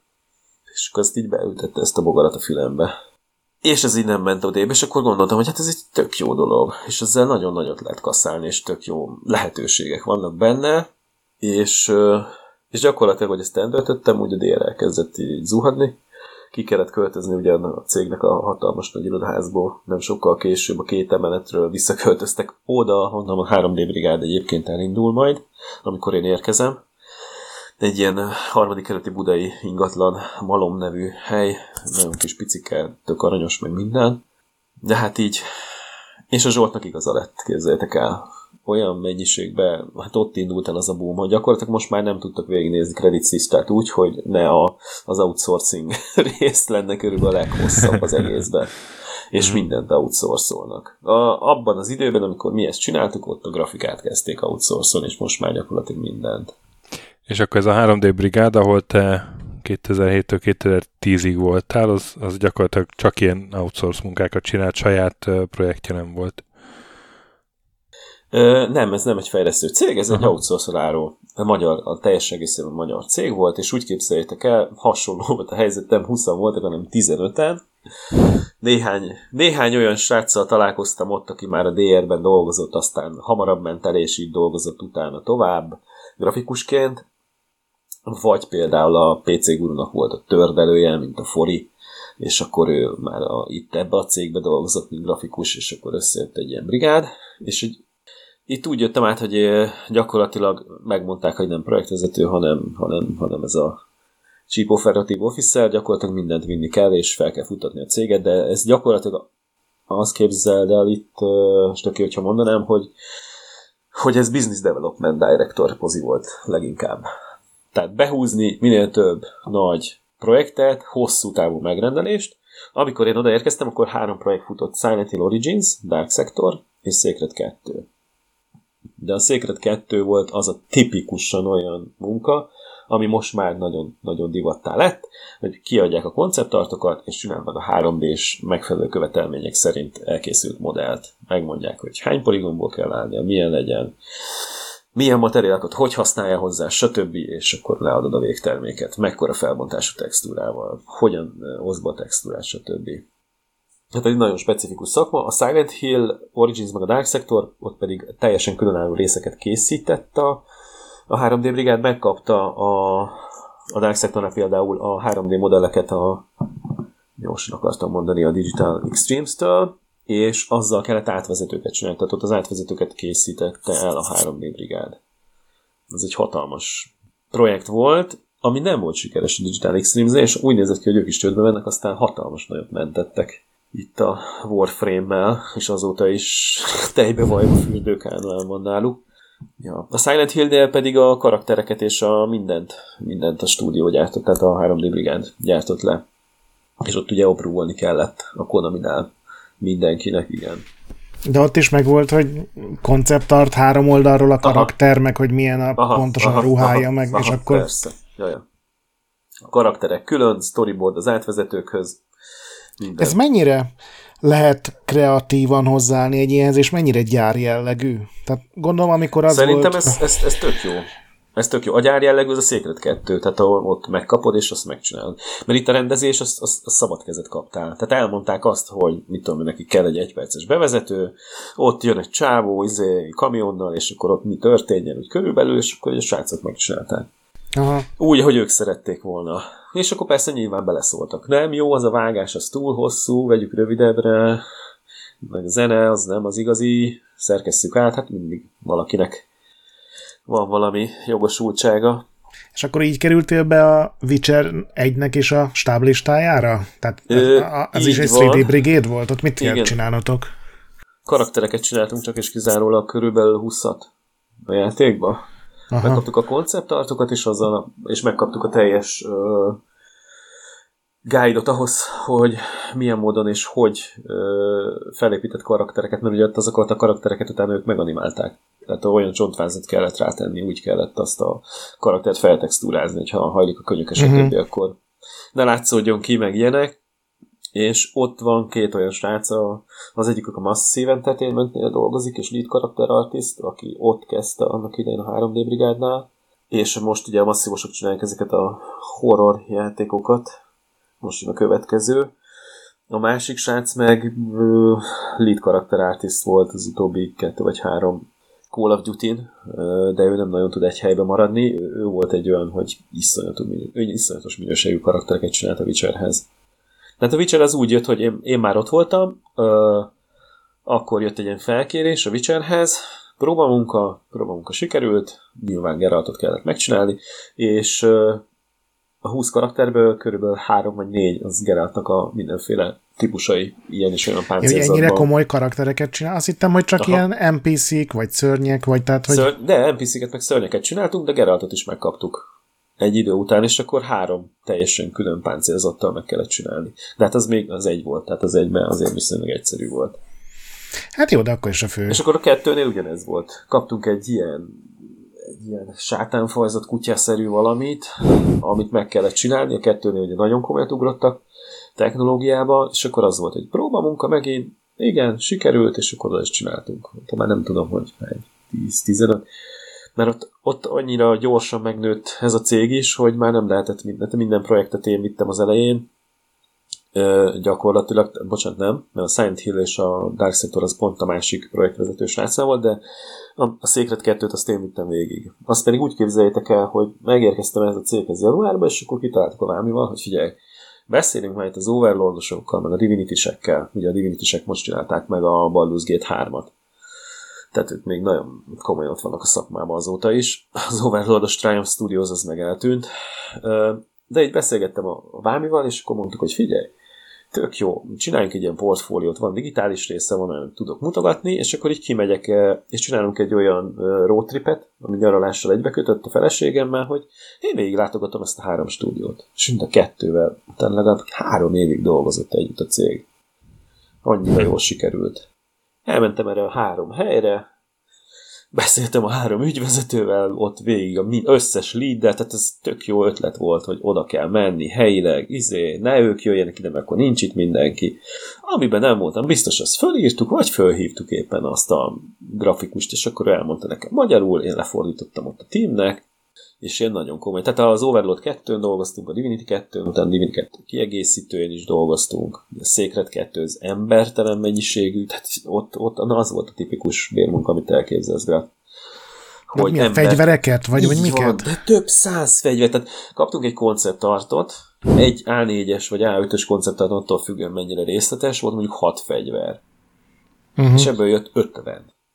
És akkor minden, amit elképzelsz, mindenféle lándzsa, kar, fejsze, balta, mindegyikből embertelen mennyiségű ruhák. A Divinity-nél páncélokat csináltunk. Hihetetlen mennyiségű páncélt gyártok le a csapat. Overlord 2-nél meg karaktert és páncélt. És akkor így bővítettük folyamatosan a portfóliót, és akkor beestek olyan cégek, mint a Milestone, a milestone nem tudom hány projektet csinált a Freedy Brigade, miután eljöttem én, még bőven csinálták a MotoGP-ket. Valamelyik uh, Superbike uh, játéka kezdődött, és, és hihetetlen, ott meg mit csináltuk? A motortextúrákat, illetve a ridereknek a textúráit. Tehát azokat a dolgokat, amik a legjobban látszanak a játékban, és a legfontosabbak, mert a külső kamerára váltasz, akkor forgatod, és itt elég jól kell kinéznie akkor beesett például a Black Rock Studios, velük a Pure-on dolgoztunk együtt. A Pure-on csináltunk nagyon sok uh, ilyen quad, az egyik quados játék volt, szerintem minden idők egyik legjobb ilyen quados uh, videójátéka. Nagyon jól lehet játszani, mert nagyon jó a tempója, minden jó ki van össze van rakva, hát Disney oda tette magát. Uh-huh. És ők utána csináltak még egy Split Second nevű játékot, na, ami nekem a nagy törést jelentette például a 3D brigádos karrierbe. Hogy a Split Secondnak a próbamunkájára ott kicsit elbízta magát a cég, és rátettünk egy kezdő grafikust. Mert a próbamunka mi volt? Azt mondták, hogy a Split Second ilyen hatalmas nagy városokban lesz autóverseny, embertelen mennyiségű felhőkarcoló lesz hátul, meg ház, meg minden, és kettő ilyen házat akartak velünk legyártani, ami lópoli volt, alacsony felbontású textúrával, stb. Viszont olyan technikai dolgok voltak benne, amit nem néztünk meg megfelelően. Csináltuk a próbamunkát, és elvesztettük. Pedig még a csávóhoz is kiutaztam, még személyesen is beszéltem vele utána. Ez egy, ez egy görög származású srác volt, aki elég sokáig utána egy stúdióban outsource menedzserként tevékenykezett, Vassos nevű emberke, nagyon jól emlékszem rá, és, és sehogy sajnos nem volt meggyőzhető, és nem adtak még egy esélyt. Úgyhogy ott ez egy szalasztott lehetőség volt. Uh-huh. De ami brutális volt, amikor bekerültem a Freddy Brigade-be, ugye mondtam nektek, hogy 15-en voltak, hogy így puff, megnőtt a cég 30 fő, beesett annyi projekt, mint az Atom, például olyan projektek, mint a Navengónak rengeteg ilyen kis felbontású lópoli 3D-s épület. Ja, akkor kezdődtek a navigációs szoftverekbe a épületek. Ja, ja, akkor jöttek az épületek, és azt képzeljétek el, hogy a Máminak itt is volt egy hatalmas ötlete, hogy akkor csináljunk egy vietnámi stúdiót. Mert hogy Vietnámban van egy csomó magyar, magyarul jól beszélő, viszonylag idősebb és jól szituált menedzser, és azok bent fektetnének így pénzt, és talált ilyen embereket, és alapított egy Freedy Brigade Vietnámot, kettő grafikust itt a core rá tudott beszélni, hogy menjenek ki, és dolgozzanak ki Vietnámban, és éljenek ki, és az a hihetetlen, hogy ez mikor volt? 2000 2005-ben szerintem. És azóta kinnél az egyik grafikus srácok, és, és vietnámi felesége van, vietnámi magyar gyerkőc, nagyon jól néz ki az ilyen részek közötti is mix, hogy mi lesz belőle. És azóta vietnámi grafikusokkal, vietnámi grafikus cégben dolgozik. Meg néha a 3D brigádnak is, mert ez a cég még a mai napig létezik. Igen?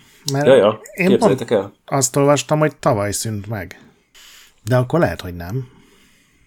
Én még azt tudom, hogy mindig létezik, és kisebb munkákkal próbálkozik. Uh-huh. Na, az jó hír. Itt még két, két dolgot akartam elmondani. Volt egy azt visszakondom, ami nem sikerült, és volt egy másik próbamunkák, ami nem sikerült. Azt képzeljétek el, a BioWare-től kaptunk egy próbamunkát. Oh. De nem mondták meg, hogy mihez.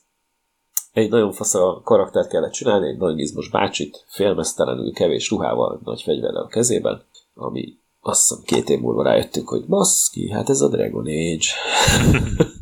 Sajnos a próbamunka nem sikerült, ugyanis egy annyira érdekes ilyen festett stílust vártak el a textúrához, amit így házon belül senki nem tudott. Még, a, még az art directorunk és a cég egyik alapítója Szücsipet is se tudta megcsinálni, pedig már a végén ő festette. Meg az a srác csinálta, akit mondtam nektek, hogy a Call of Duty-kon dolgozik, és tényleg a lead karaktereket, amit átvezetőben láttok, meg zombikat ő csinálja a játékba, és így nem sikerült.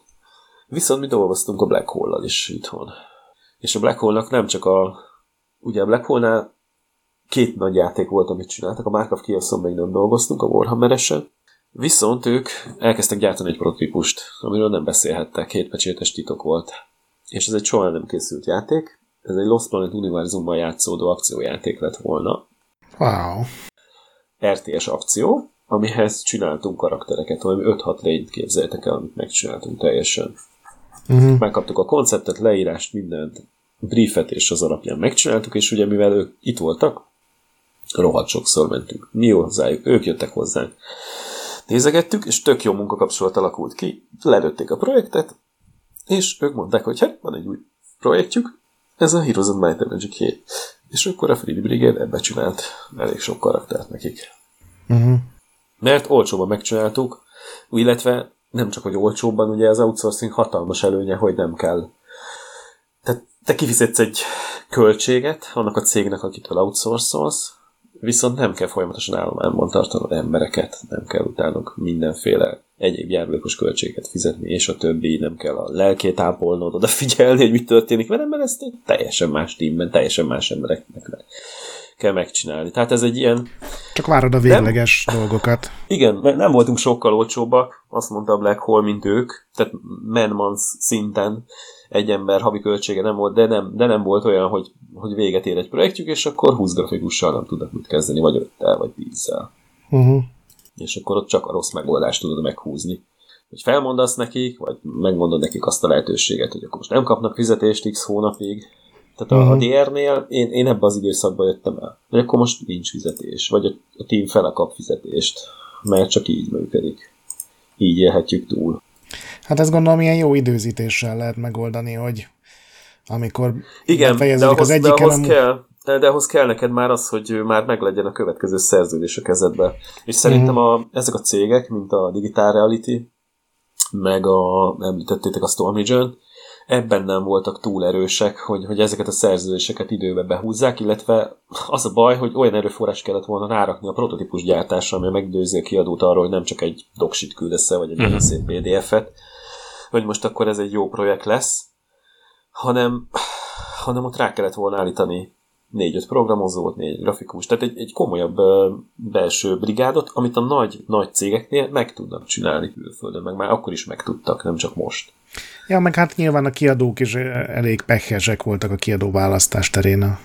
Hogy ez a Tentacle sem feltétlenül egy siker, hosszú távú sikersztori volt. Hát szerintem ez így, most így mondom azt, mondom, azt mondom, hogy maradjunk köztünk, de amikor ez az egész Tentacle sztori el, elindult, akkor, akkor lehetett sejteni, hogy ez egy lufi, ami kidúra. Mert gyakorlatilag amilyen autókba ők jártak gyerekek. Porsche-val, RS6-os Audi-val, amit el tudtok képzelni. Úgy szórták két kézzel a pénzt kint a Tentacle központba, hogy tényleg az ment, hogy hát itt, itt, itt, itt nem lesz holnap, nem is lett. Igen, Olyan azt, irodaházba költöztek, hát ez, ez az.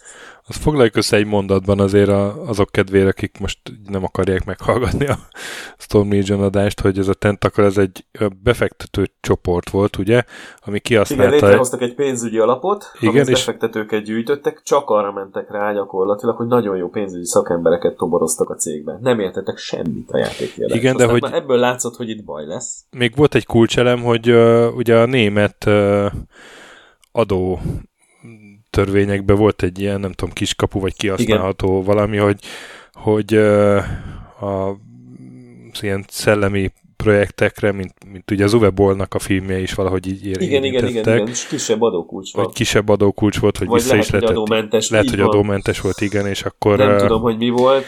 Ott, ott, ott uh, keletkeztek pénzek, amiket ezek a jó emberek lehedzseltek keményen. Ja. Azt képzeljétek el, volt, van ugye a Cinemóra, amit én a magyar játékfejlesztés egyik pinnacle tartom, hogyha így lehet mondani. Figyelj, mert... én nekem egy nagy szívfájdalmam, hogy az nem kapta meg a megérdemelt sikert. Vagy hát Na, lehet, lehet hogy későn kapta meg, vagy nem tudom. Ja, megpróbálom idővonalba elhelyezni, de lehet, hogy hülyeséget fogok mondani. Amikor minket, mint DR elkezdett pénzelni a Tentacle, azt a projektet kivittük nekik, és, és ott prezentálta nekik uh-huh. már a, a Teo, az egészet.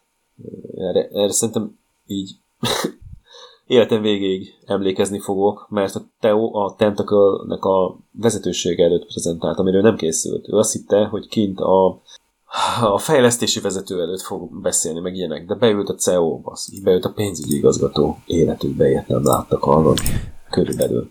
Nem is tudom, miért hívták meg őket. Teo végig remegett, átkinott a flipchartnál, oda volt, volt egy vetítés, meg volt egy flipchartos része a magyarázat. Levetítettük a PDF-et, volt egy nagyon rövid konceptvideó, meg ilyenek, és végig remegett a gyerek. De úgy remegett a keze, a lába, hogy én így nem is értem. Teo az a Theodor Reicher, aki a fejleszt, Igen. vezető fejlesztője Aki gyakorlatilag volt. utána megvalósította ezt a projektet, Aha. a Tentacle ugyanis azt mondta, hogy köszönjük szépen, nagyon érdekes projekt, nem kérjük. Ez túl furcsa nekünk. Körülbelül gondolom ezt mondhatták, nem?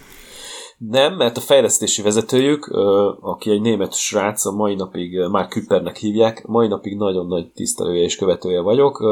Azt hiszem 15 éve kint él Tajvanon, és ott dolgozik. Élhal ezért a stílusért. Tehát ő mindent beletett, amit lehetett, megszakította a prezit, németül beszélt a németeknek, izé, tolta, stb. Ezt meg kell csinálni, ez kurva jó, ez egyrészt nem csak, hogy nagyon jó játék lesz, hanem az japán piacon át lehet ezzel törni, stb. És mi volt a baj? Hát ez. ez, hogy ez egy, ez, egy, ez egy hardcore játék. A, amit, amit uh, nyugaton, ahova Tentaka meg be akar törni, az USA-ba, ott nem lehet eladni uh-huh. full price játékként. Hát úgy biztos nem jó. Hát pedig nagyon jó lett. Mondjuk nem könnyű. Azt azért, nem, nem, nem. Én végig szenvedtem, mert a vége a szenvedés szerintem, de vagy, vagy direkt szadisztak minket szét a Daj meg a Teo, aki ezért felelős volt, meg a többiek, akik tervezték ott a pályát, de de a, az előtte való részeket nagyon élveztem, de a vége az is nehéz lett, így hirtelen. Volt még itt a három Brigádnál, kezdetek el, egy játék van. A Jane Jensen neve, az biztos mond nektek valamit. És volt egy olyan játék, amivel ő vissza akart térni, az volt a neve, egy Grey Matter. Ismeritek Hú, ezt a Ez ismerős. Igen. Én végig játszottam, igen. Igen, igen, igen. Ez nem volt egy rossz játék, csak akkor már egy ilyen ultra klasszikus kalandjátéka nem lehetett Úgy, azért visszatérni. Így van, ez egy nagyon nagy klasszikus kalandjáték. Azt úgy képzeld el, hogy az összes háttér körülbelül minden 3D dolog, ami meg van építve, és megy előtte a karakter, meg ilyenek, az mind a Freely Brigade-nél készült. Uh-huh. És amiért említem a projektet, ennek a lead game designere, egy kicsi francia ö, cég dolgozott ebbe benne, úgy hívták őket, hogy Vizarbox, és ö, jött egy ilyen viszonylag magas fekete srác ö, hozzánk, hogy beszéljünk a projektről. Nagyon szimpatikus volt minden. Ő volt a lead game designer, úgy hívják, hogy Dinga Bakaba. És ö, imádta Budapestet, többször is járt nálunk, pedig ez egy kis projekt, képzeljétek el, csak a háttereket csináltak, semmi extra, izé, minden. És befejezte ő ezt a projektet, és utána néztem a karrierjét, és átment az Arkénhoz. Igen, én is most így rákerestem a nevére, és... Meg, megjelent egy olyan játék hétfőn, ugye, vagy kedden, hogy Deathloop. Nézzétek meg ki a Game Director. De én nekem azóta, amióta csináltuk ezt a játékot, uh, friendlistámon föl van Xboxon, dinga. Néha nézem, hogy mivel játszik. Mindenfélével. Szóval hatalmas karriert futott be az Árkénnél. Lead, és uh, lead designer volt. lead designer is ő Így volt. van, lead designer volt a Dishonored 2 és most már game director volt a Deathloopon, és a Deathloopnak a videóit megnézitek, ő az a fekete magas vékony srác, aki a Deathloop videókban kicsit fura angolsággal beszél, egyébként nagyon jó beszél franciákhoz képest angolul, már nagyon jó beszélt akkor is, 2000 Egyébként hogy lehet, hogy nem a Jane Jensen volt a, ennek a kalandjátéknak a direktora, hogyha ezzel ő visszatérni akart? Ez így hogy lehet összerakni? Ezt, ezt nem tudom meg hogy hogy adhatta ki egy, egy ilyen pici francia cégnek. De hát valószínű, hogy ők ilyen izé, elvakultak voltak, hogy nagyon jót akartak csinálni. Egyébként nem volt rossz játék, csak annyira nem is volt jó, vagy különleges, vagy... Tehát ez pont az, ami így a 90-es évek közepén megkapta volna sok helyen a 8 pontot, és hogy oké, okay, de azért nem olyan, mint a csúcs. Nem tudom, melyik sorozat. Igen. És, és annak idején nagyon sok ilyen volt, ja. És volt még olyan játék esetleg, ami nem jelent meg, de ti dolgoztatok már hozzá? Vagy... Free Brigade-ben? Igen, mert hát azért így, így rohadt sok játékhoz volt közöttök, meg sok céghez azért. Igen, ha rákeresel Wikin, a, Wikin, a rákeresem a Wikin, akkor nagyon-nagyon sok terméket dob ki, de most így hirtelen nekem mondom, a, a Black Hole, Black Hole-os vonal jutott eszembe. Azt nem is értem, hogy a Heroes, a Heroes 7 miért nincs a találatok között, én legalábbis nem láttam mert ott is dolgoztunk, illetve a Pure sincs, tehát ezt is mondtam. Emelve, az sincs ott felsorolva, pedig ott vagyunk benne, benne vagyunk a release hogy Outsource Manager, Vassos Cialis, és akkor Freely Brigade, bam, bam, bam, föl vannak sorolva a srácok. Szerintem más ilyen fontosat nem hagytam ki, mint a bioware meg a Black Hole-os uh, cucc, amiről nem lehet tudni, amiben nem lett a végén semmi. És akkor, hogyha ez ilyen jól ment a 3D Brigade, akkor Hát ez... Három mi, év után, négy mi év volt után? Ott, mi volt ott 2010-ben? Jött a nagy Válság. sötét. Uh-huh. És ja, minket, ez a 2008-ban kezdődő minket csapott meg először. Igen, igen. De hát úgy indult el ja, ez a válság. Az outsourcolókat építették le először, gondolom. Ö, nem. nem. Mentek olcsóbbat keresni. Ó. Oh. És ugye eléggé nagyon erősek voltak már akkor is az indiaiak, meg a, főképp a kínaiak. Tehát megnézed egy ilyen Forza Horizon, vagy egy, egy Halo-t, vagy egy, tényleg egy ilyen AAA címet, bármelyikötök megnézed, az outsource cégeknek a, én azt mondom, hogy 10-ből 7 az kínai. A maradék az meg kanadai, meg mit tudom én, francia, meg most már, most már erősödnek, most már a keleti cégek is, ők is bekerülnek, de nagyon-nagyon erős a kínai tehát van a Glasseg például, meg még egy-két olyan cég, aki ha autós játékot csinálsz, egész biztos, hogy hozzájuk mész, és embertelen mennyiségű autót le tudnak neked gyártani viszonyatosan durván. És a 3D Brigade-nek ezt be, hogy mi Vietnámban csak az egyszerű dolgokat tudtuk kiszervezni, mert nem, ott nem tanították, sehol nem volt ilyen oktatás korábban. ilyen 3D grafikus képzés. Uh-huh. Nullából kellett körülbelül az embereket, vagy akik magukat videók alapján tanították, azokat kellett felhúzni. Mondjuk ez egyébként rohadt sok szektorban előfordult, hogy először csinálták tényleg Nyugat-Európában, meg Amerikában, aztán jött Kelet-Európa, aztán mentek Indiába, onnan meg Kínába, meg Vietnámba ezzel a mindenféle kiszervezés. Ja. Még Nekem pénz... nagyon bejött ez a kiégés. Tehát én, én, ha így azt mondanám, hogy hol volt ez, hol fordult elő, akkor a három név brigádnál volt nekem ez a kiégés, hogy annyira gyúrván, annyira jól olyan projektekben sikerült dolgozni, szóval szinte minden, amihez hozzányúltunk ott a tímmel, hogy kitaláltuk, és elmentem, szélszáltam, összeraktuk, stb. Az összejött, most így az a néhány projekt kivételével, hogy egyszerűen ott nem volt már így hova tovább, merre és utána úgy mentem haza, azt képzeljétek el, hogy egy, egy évig otthon voltam majdnem. Uh-huh. Hát de gondolom Business Development Manager volt egy gyakorlatilag, ugye azt mondtad. Hát C- hogy... CO volt a titulus, igen, igen. már egy idő után már minden. De hogy szinte. te ott nem sokat uh, aludtál akkor, vagy, vagy tehát biztos nem 8 óráztál akkor. Nem, nem. Meg ugye voltak a, az amerikai és a kanadai kapcsolatok, ahol teljesen más időzónákba kellett válaszolni igen, igen, a szóval levelekre. kiégés az, az katalizálja, hogyha kurva sokat dolgozol. Ja, úgyhogy ez egy nagyon jó sztori volt, nagyon kár érte, hogy ez így, így sikerül, de de hát mindig mondták, hogy ja, hát ez a, ez a Manmans, hát ezt én már majdnem megkapom itt izé olasz, meg francia grafikusokkal, mm. kimegyek Kínába, akkor ilyen 60 százalék ennek a költségnek a kínai grafikus. És a kínai cégeket pedig úgy képzeljétek el, ezt a Glasseget is például, amit említettem, hogy ott angol, meg, meg egyéb komoly szakemberek mentek, és megcsinálták ugyanezt a képzést, amit megcsináltunk, csak nagyon komoly tőkebefektetéssel. És azóta is kint vannak, és vezetik ezeket a cégeket. És megvan a szuper mennyiségű kiképzett grafikusuk. És akkor mond, ugye otthon ültél egy évig, azt mondod, Aha. és aztán jött egy olyan évtized az életedbe, amikor a forgalmazóknál próbáltál szerencsét, és hát ott is azért elég messzire vitted. Az Anteknél kezdted, aztán jött a CNG, aztán abból ugye Cenega lett, és ez a 2010-es évekről beszélünk gyakorlatilag. Igen, egész tavaly szeptemberig ment ez a disztribútornál való munkálkodás. Amikor otthon ücsörögtél, akkor, akkor hogyan jött ez, hogy te kipróbáld magad a disztribúcióban? Volt egy nagyon jó barátom, a, akivel már Sevenemnél együtt dolgoztam, Bodócs Balázs. Én hoztam előtt a Sevenemtől a Freedy Brigade-hez, és ő nagyon sokáig ott volt. Ő most már a saját egyébként outsource stúdióját csinálja. Azóta, mióta a Freedy Brigade-től ő is eljött, ő azt hiszem két évvel később jött el, mint én. Úgyhogy Ez az Arteri nevű cég? Nem, ez az OSOS nevű cég, a Other uh-huh. Side Outsourcing. Ja igen, az ő nevük volt a Színemurákban.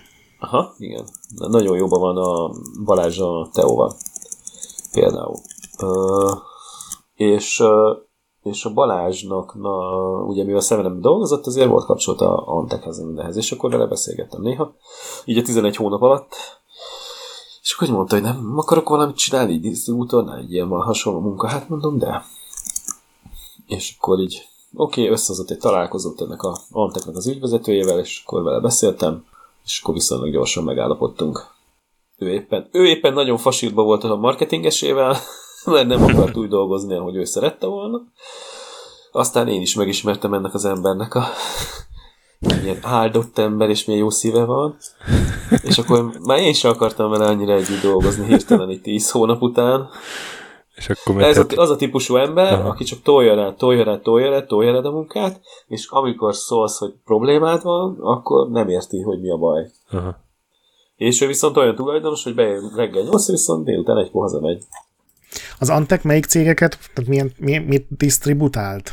Már nem emlékszem, az az igazság. Egyetlen egy fontos dolog volt a csávon, az Activision-t elvesztette, de megvoltak a kapcsolatai, így az Activision-nél néha vásárolhattunk, amit, amiben ezt a vásárlást meg kell értenetek, hogy, hogy kikiabál az irodámból, Tamás, megint kéne a Wolfhoz 300 darab, izé, hogy volt ez a 30 napos előfizetés, igen, igen, igen. akkor ilyeneket. Tamás, most megint 500 darabot kéne rendelni. És azt képzeljétek el, hogy mit tudom, hogy megrendeltük ezt a cuccot, 19 euróért megvettük a, az Activision-től, és valakinek odaadtuk 21 ér. Na most az a komoly 600 euró, 300 darabon, én többször mondtam a főnöknek, hogy így ezzel így nem is éri meg foglalkozni, sokkal több izé, vagy bejött hozzánk a raktárba még, ráadásul utána átcsomagoltuk, és úgy küldtük tovább. Mm. Ah, valami horvát, vagy nem tudom milyen ismerőseinek küldtük tovább, akik nem vásárolhattak az Activision-től. Most már elévült, ezt elmondhatjuk. És akkor ilyen dolgokon, ilyen dolgokon rugoztunk, de igazából egyetlen kiadó volt nála a Ubisoft, aki értékes volt. Abban az időben, amikor ott voltam 2010-ben, még nem volt Assassin's Creed, a Ubisoftnak a Far Cry volt a nagy uh-huh. cucca, még az első rész, a CryEngine-es, és abból adtunk el embertelen mennyiségűt.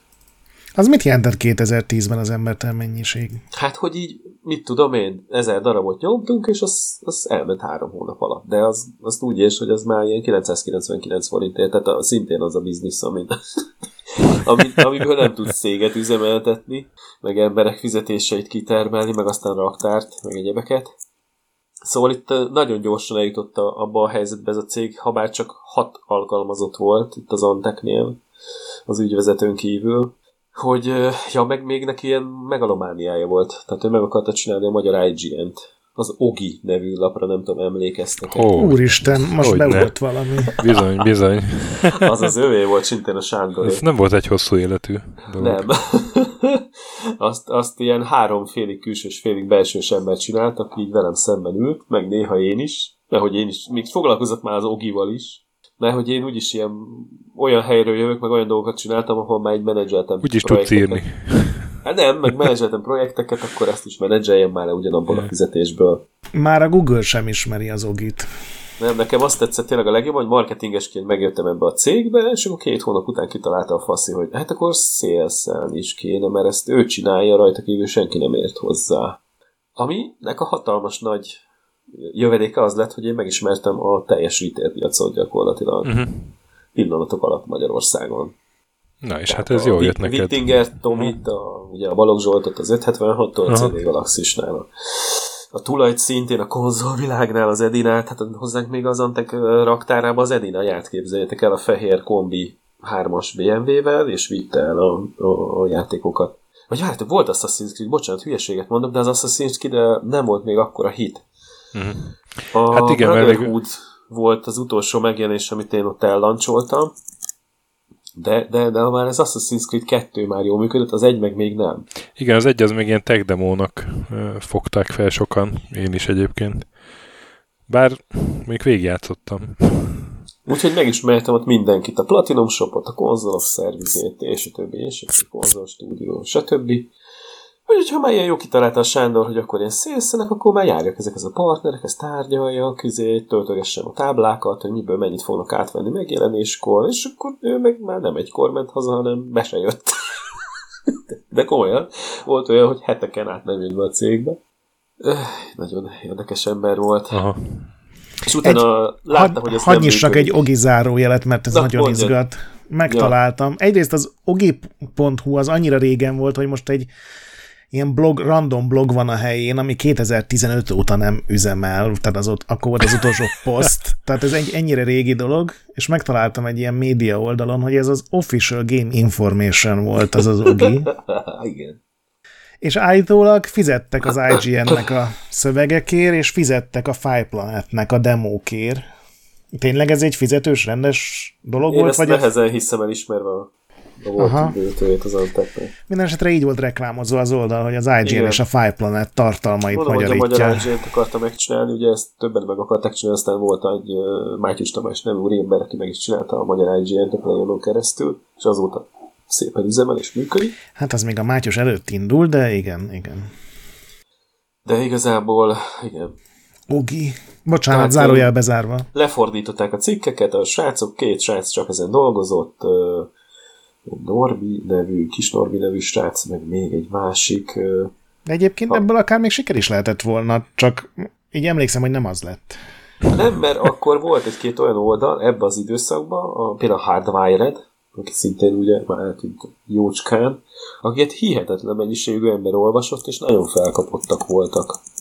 És senki nem tudta, hogy miért. De ebből jött ki az, hogy hát majd az Ogi, az Ogi el fogja tudni hozni az olvasókat. Már nincsen hardwired. Na, nincs már nagyon rég. Két Három betű van az oldalon, AU, két U-val. Aha. Hát az utolsó posztokat azt még... Ó, bakker, gyorsan akartam mondani a nevét. Uh, Istenem. Mindegy, az a srác is uh, újságíró is volt, meg dolgozott videójáték szakmában is, aki, aki a Hardwired legvégét vitte. Ugye Nightbagoy volt még. A Flatline-ra gondolsz? Nem a Flatline-ra, nem, nem, nem. Ott egy Dixie Flatline nevű ember is volt. És meg... A Dixie Flatline-t ismertem, persze összejártunk. Uh-huh. És akkor az Anteknél... Csíptem őket. Anteknél fölmondtál, vagy az megszűnt a cég? Így, vagy? így van, de az Anteknél úgy mondtam föl, hogy én még hamarabb fölmondtam, mielőtt végleges pecsét került volna arra, hogy az Anteket fölvásárolja a Playon. Mert az Anteknek a Playon nagyon jól meglátta, hogy egyetlen egy asszettje van a Ubisoft. A saktáblán a Ubisoft, és ezt pontosan tudta az Antek tulajdonos is, ugye, hogy amint abban a pillanatban érkezett valaki, hogy ő ezért akarja megvenni, tudta, hogy ez az egyetlen lehetősége van.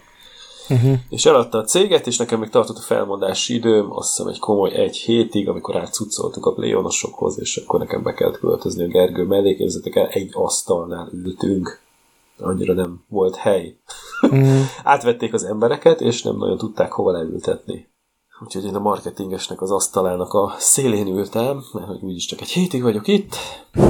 Na, ezért utána bosszúból az ő marketingesüket, a másikat, a Szeder András nevű srácot, utána átmentem a Szenegához, áthoztam hozzák. Produktív egy hét lehetett, amit ott töltöttél az utolsó. Ja.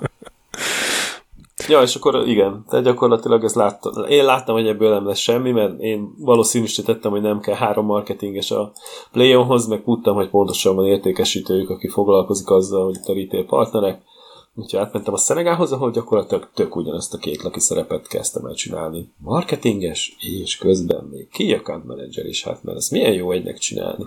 Ez a Szenega, ez pontosan milyen cég? Az, az lengyel, jól tudom? Ez vagy? egy orosz tulajdonú, de lengyel központú cég, ez az 1C nevű orosz cég birtokolja, oh. akiről most azért hallhattunk, mert ugye megjelent a Bounty 2, én már beleraktam 60 órát gyerekek Xboxon, és szidom, szidom a fejlesztőket, mert hogy nincs egy rohadt nehézségi szint, meg ilyenek, na mindegy, öreg vagyok már ehhez.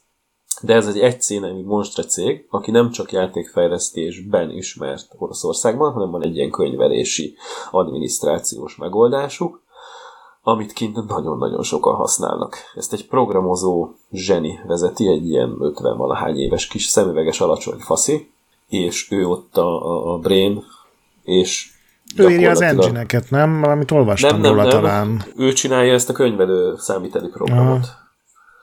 Amit mi itthon egyébként, hát olyan három vagy négy év után kellett, hogy bevezessünk és használjunk, és akkor nálunk minden számla ott lett kiállítva, ott a teljes könyvelési anyag, minden ott jelent meg. De gyakorlatilag ennek az egy cégnek a leányvállalata Varsóban a Szenega, és a Szenegának pedig ugye van egy varsói cég, a Szenega a van egy Szenega Cseh nevű cég, ami Csehország, Szlovákia, és van egy Szenega Hungary, korábban cng.hu, amikor oda kerültem, és ez a magyarországi láb és disztribútor. És amikor érkeztem, akkor volt náluk öt kiadó, abból én 2011. júniusában, amikor megjöttem, megkaptam gyerekek kettőt. A Warner bros és a Bethesda-t. És ezt nem a marketinges döntött el, hanem a főnökasszony, és hát mi volt 2011-ben? Két cím, ami kijött náluk, Batman Arkham City, meg a Skyrim. Skyrim. 11, 11, 11, soha senki nem fog elfelejteni Elder Scrolls 5 Skyrim. Tehát én így indultam ott a szemben. Két, két olyan lancsot kaptam. A Batman az, az nagyon érdekes sztori volt, tehát amikor mentünk az 576-hoz, és akkor a Zsoltot, a Rittinger Tamás meg kellett volna Zsoltot. Zsoltot nem beszéltünk, mit ilyen Tamás meg kellett volna győzni arról, hogy vegy, vegyen Batman játékot, és akkor csak, hogy nem néz. Tamás, ez Batman. Ez egy köpenyes, fekete csávó. Ezt nem szereti senki. Én imádom egyébként, tehát Tamástól múlt is beszéltem, azóta nagyon jó kapcsolatban vagyunk, de élet egyik legnagyobb kapufája volt, hallod? Már, már első nap telefonált. Az meg elvitték az összeset, mennyit tudtak még adni? Egyébként ezt mindig meg akartam kérdezni, egy ilyen disztribúciónál, egy játék launchra való fölkészülés, az, az főleg abból áll, hogy a magyar boltokkal lebesz, megpróbálod őket rábeszélni, hogy minél több példányt vegyenek, vagy ennek? Ez egy sakjátszma, hogyha kiadót képviselsz, kiadó megmondja, hogy mennyit kell hoznod. És vannak olyan disztribútor. Nem megkérdezi, magyar... hogy mennyit tudsz hozni? Nem, nem, nem, nem. Vagy, vagy van olyan kedves, és megnézi azt, hogy ha ez egy sorozat, mint a Call of Duty, akkor megnézi, hogy az előző részben mennyi fogyott. És a Ubisoft... 20%-ot. Így van, a Activision az így működik, és akkor nyilván egy idő után tarthatatlan a mennyiség, és ebbe bele is bukott ugye a magyar forgalmazó, aztán ugye el is vesztették a jogot, mert hogy nem lehet minden idő évben után annyit nőni. Nem, nem tudsz mit csinálni, és e- e- elindítod a reexportot. Én arra vagyok büszke, hogy 7 évig vezettem ezt a céget, és semmilyen játékunk, semmilyen reexportra nem ment soha. Pedig kaptam telefonokat, hogy akkor most most itt 3000 mi, darab Elder Scrolls Online kellene, és akkor mennek itt Taiwanba. Mert ugye csak a, akkor. Ez ja, illegálisnak számít? Abszolút. Na, ezt akartam kérdezni, igen. Mert hogy... te a, a jogot arra kaptad meg, hogy ezt Aha. ezen a zónán belül, vagy ezen az országon belül elad. Vannak olyan cégek, akik ezeket nagyon szépen követik, például a Sega. Az összes becset nyilván tartja, hogy hova, melyik becset melyik országnak adta ki, és utána beszámol róla. És az egyik Football Manager launch után, gyerekek, azt hiszem a 2018 után nagyon beégették a lengyeleket az, a nekik allokált mennyiségnek az 50%-a volt Lengyelországban aktiválva az összes többi kint. És nem az a gond, nem Németország volt, nem Kanada és USA. Úgyhogy ott valakit azt hiszem ki is rúgtak a Szenegától. Hogy... Hát meg aztán ezért lett az, hogy nincs angol nyelven magyar, tehát a közép-európai verziókon, hanem választhatsz, hogy lengyel cseh vagy magyar feliratot akarsz, de angolt ja. nem tudsz. Hát a, a lengyel az igen, a lengyel az mindig ajándékba megérkezik, a cseh is nagyon sok esetben megvan. Igen, bevezettek ilyen korlátozásokat, de a legjobb cég itt a Ubisoft egyébként, aki nem csak a PC kódoknak a allokációját és aktivációját követi, hanem azt, hogy a konzolos lemezeket hova tették be. Uh-huh. Minden konzolos lemezbe bele van égetve egy régiókód, és ennek a régiónak ez a lengyel, magyar, cseh és szlovák régiónak van egy közös régiókódja, és ő azt nézi, hogy ezek hol lettek aktiválva. És minden netre kötött PlayStation 4, meg most már PlayStation 5, meg Xbox, meg Series X, meg Series S, az visszaadja az információt a Ubisoft felé, hogy uff, ezt itt És ha be. túl sokan mondjuk Törökországban, vagy nem tudom. Így van, akkor van egy éves meeting a disztribútorokkal, és a Ubisoftot megjegyzi, hogy gyerekek, ez így nagyon nagy gáz volt. És annyira beazonosítod, hogy pontosan tudják, hogy kinek adták el, vagy csak az nyit tud, hogy valaki... A ha nagyon gyanús és nagyon nagy a mennyiség, akkor megpróbálunk utána menni, igen. Volt ilyen. Ki? Sajnos mondom, több, több cég is, tehát nem csak az Activision forgalmazásnál volt ilyen, hanem a PlayOn-nál is volt ilyen, hogy Ubisoftot miért vesztették el. Mert a Ubisoft nekünk legalábbis azt mondta, hogy körülbelül háromszor figyelmeztette őket arra, hogy nem azért kapják, hogy ebből export termék legyen, hanem hogy a saját piacukon aktiválják be. De mondom, tehát itt, itt, itt ez egy olyan olló, ami szorít téged. Tehát ő azt mondja, hogy ebből a játékból 8000 darabot el kell adnod éjjel, és akkor te hiába mondod, hogy te 2500-at, ha már eladok, akkor megszakadok, akkor 5000-et meg nem akarok nézni tovább azért. Mert neki ki kell fizetni. Tehát amikor ő leszállítja neked, akkor nagyon nagy játékkiadóknál, vagy nem, ott ki kell fizetned. Egy Red Dead redemption előre ki kellett, egy Cyberpunkot hónapokkal előre ki kellett fizetni. Tehát azért járt nagyon-nagyon jó például a, a CD Projekt Red. Mert, mert voltak olyan országok, meg olyan disztribútorok, akik előre fizettek neki a játékért. Hát a gyűjtői kiadást mi akkor kifizettük, amikor azt mondták, hogy most kész van, és legyártjuk. És ugye akkor még... még és háromszor ilyen... elhalasztották. Igen, másfél évvel utána jelent meg a játék, és mivel akkor kifizettük.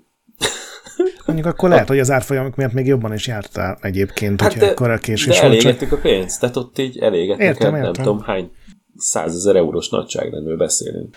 És például ugye, amikor még egy olyan kérdésem lenne ezen a disztribúción, hogy ugye van olyan, amikor ilyen független cégek, gondolom megkeresnek mindenkit egy országban, most a CD Projekt meg a Witcher 3-ra gondolok, ott egy ilyen alkudozás? Tehát licitálnak egymásra a magyar disztribútorok, hogy ki hozza, vagy ez ilyen nem így megy? Nagyon jól bele is találtál.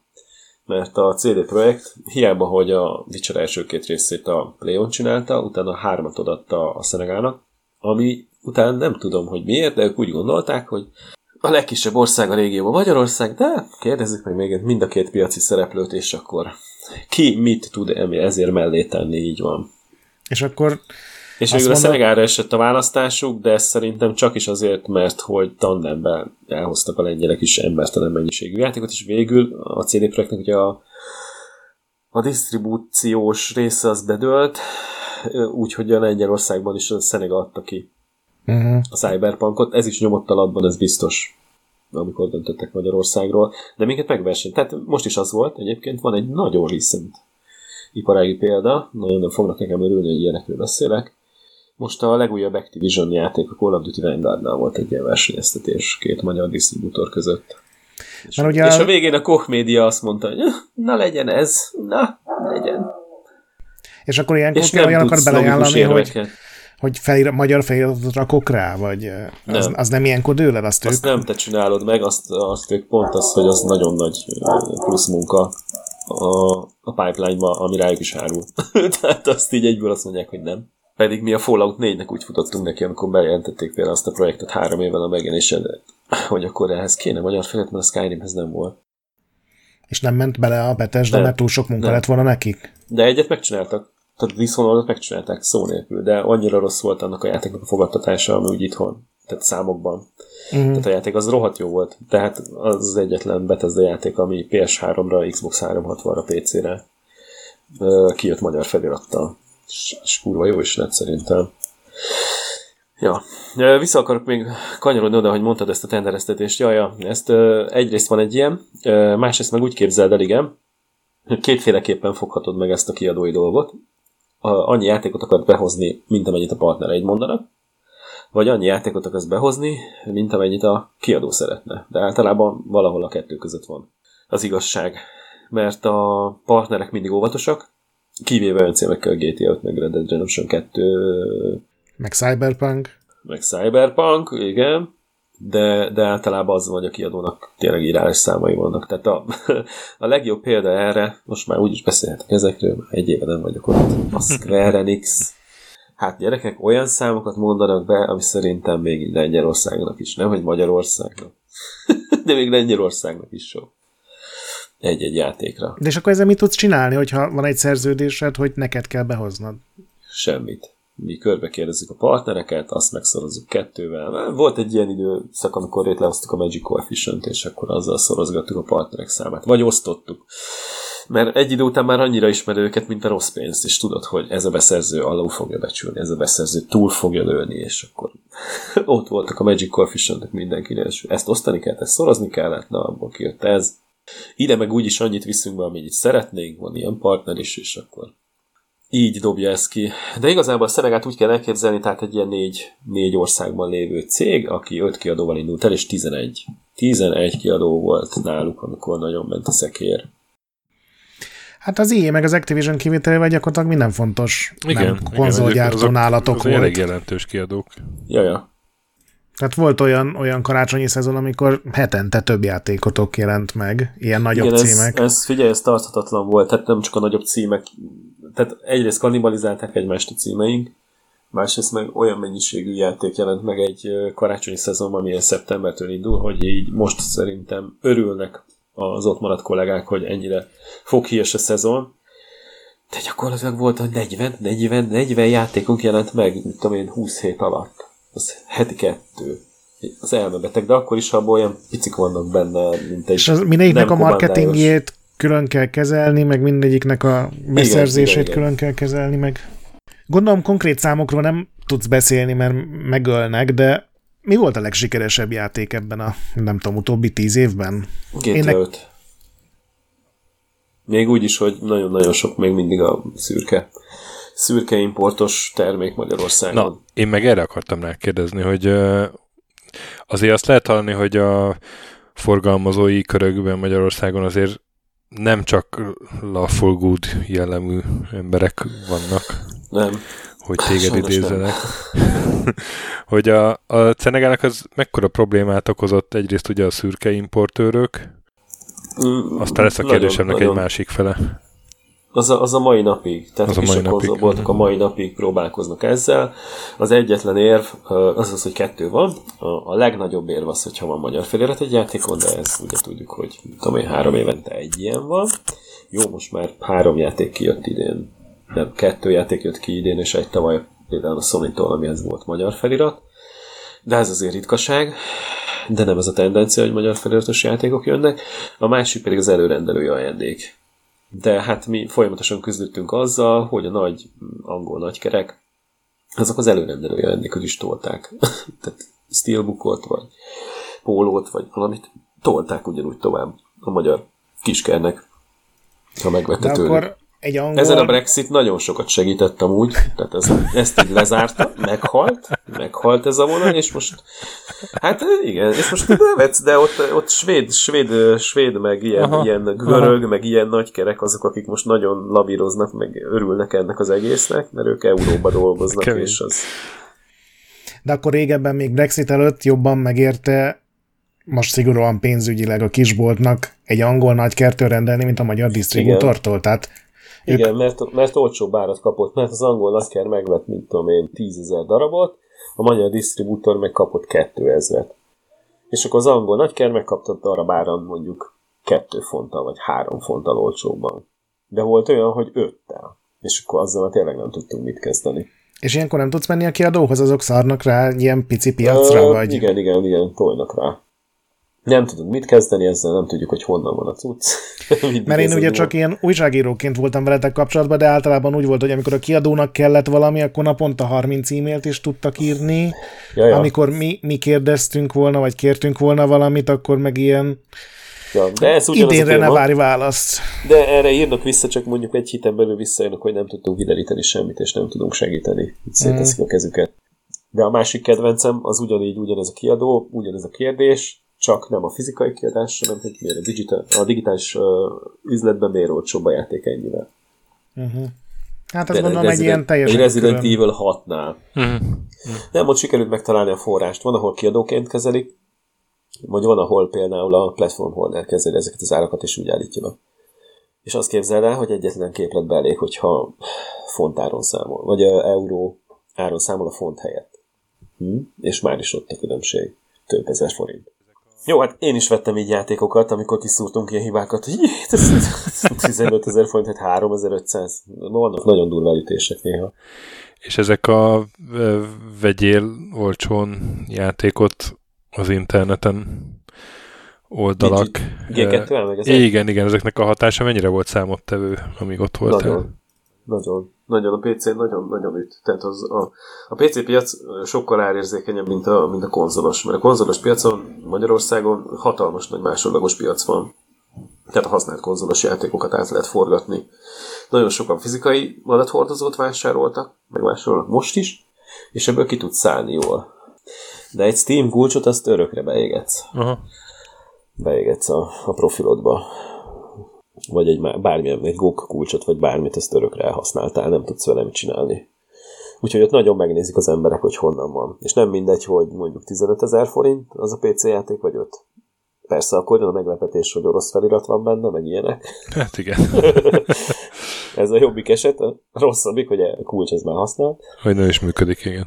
Így van de igazából ezekkel nem tudsz mit kezdeni, ezekkel hatalmas nagy harc volt. Mindig azt próbáltuk itt a kiadóknál elmondani, hogy legalább a dobozon legyen magyar nyelv.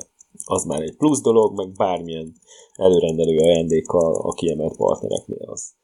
Az meghúzza. És akkor a tehát ott vannak azok a termékek, amiket tényleg meg tudsz beszélni, mert olyan hozzáállású, mondjuk egy CD projekt, hogy elmentek addig a tárgyalások, tehát ott a legelejétől úgy ültünk le a Witcher 3-nál, hogy az nekünk úgy kell, mint az első két rész volt, hogy a minimum az a felirat, de mi azt szeretnénk, hogy lehetőség szerint a teljes játék magyar dobozos legyen. És akkor az elején lestek.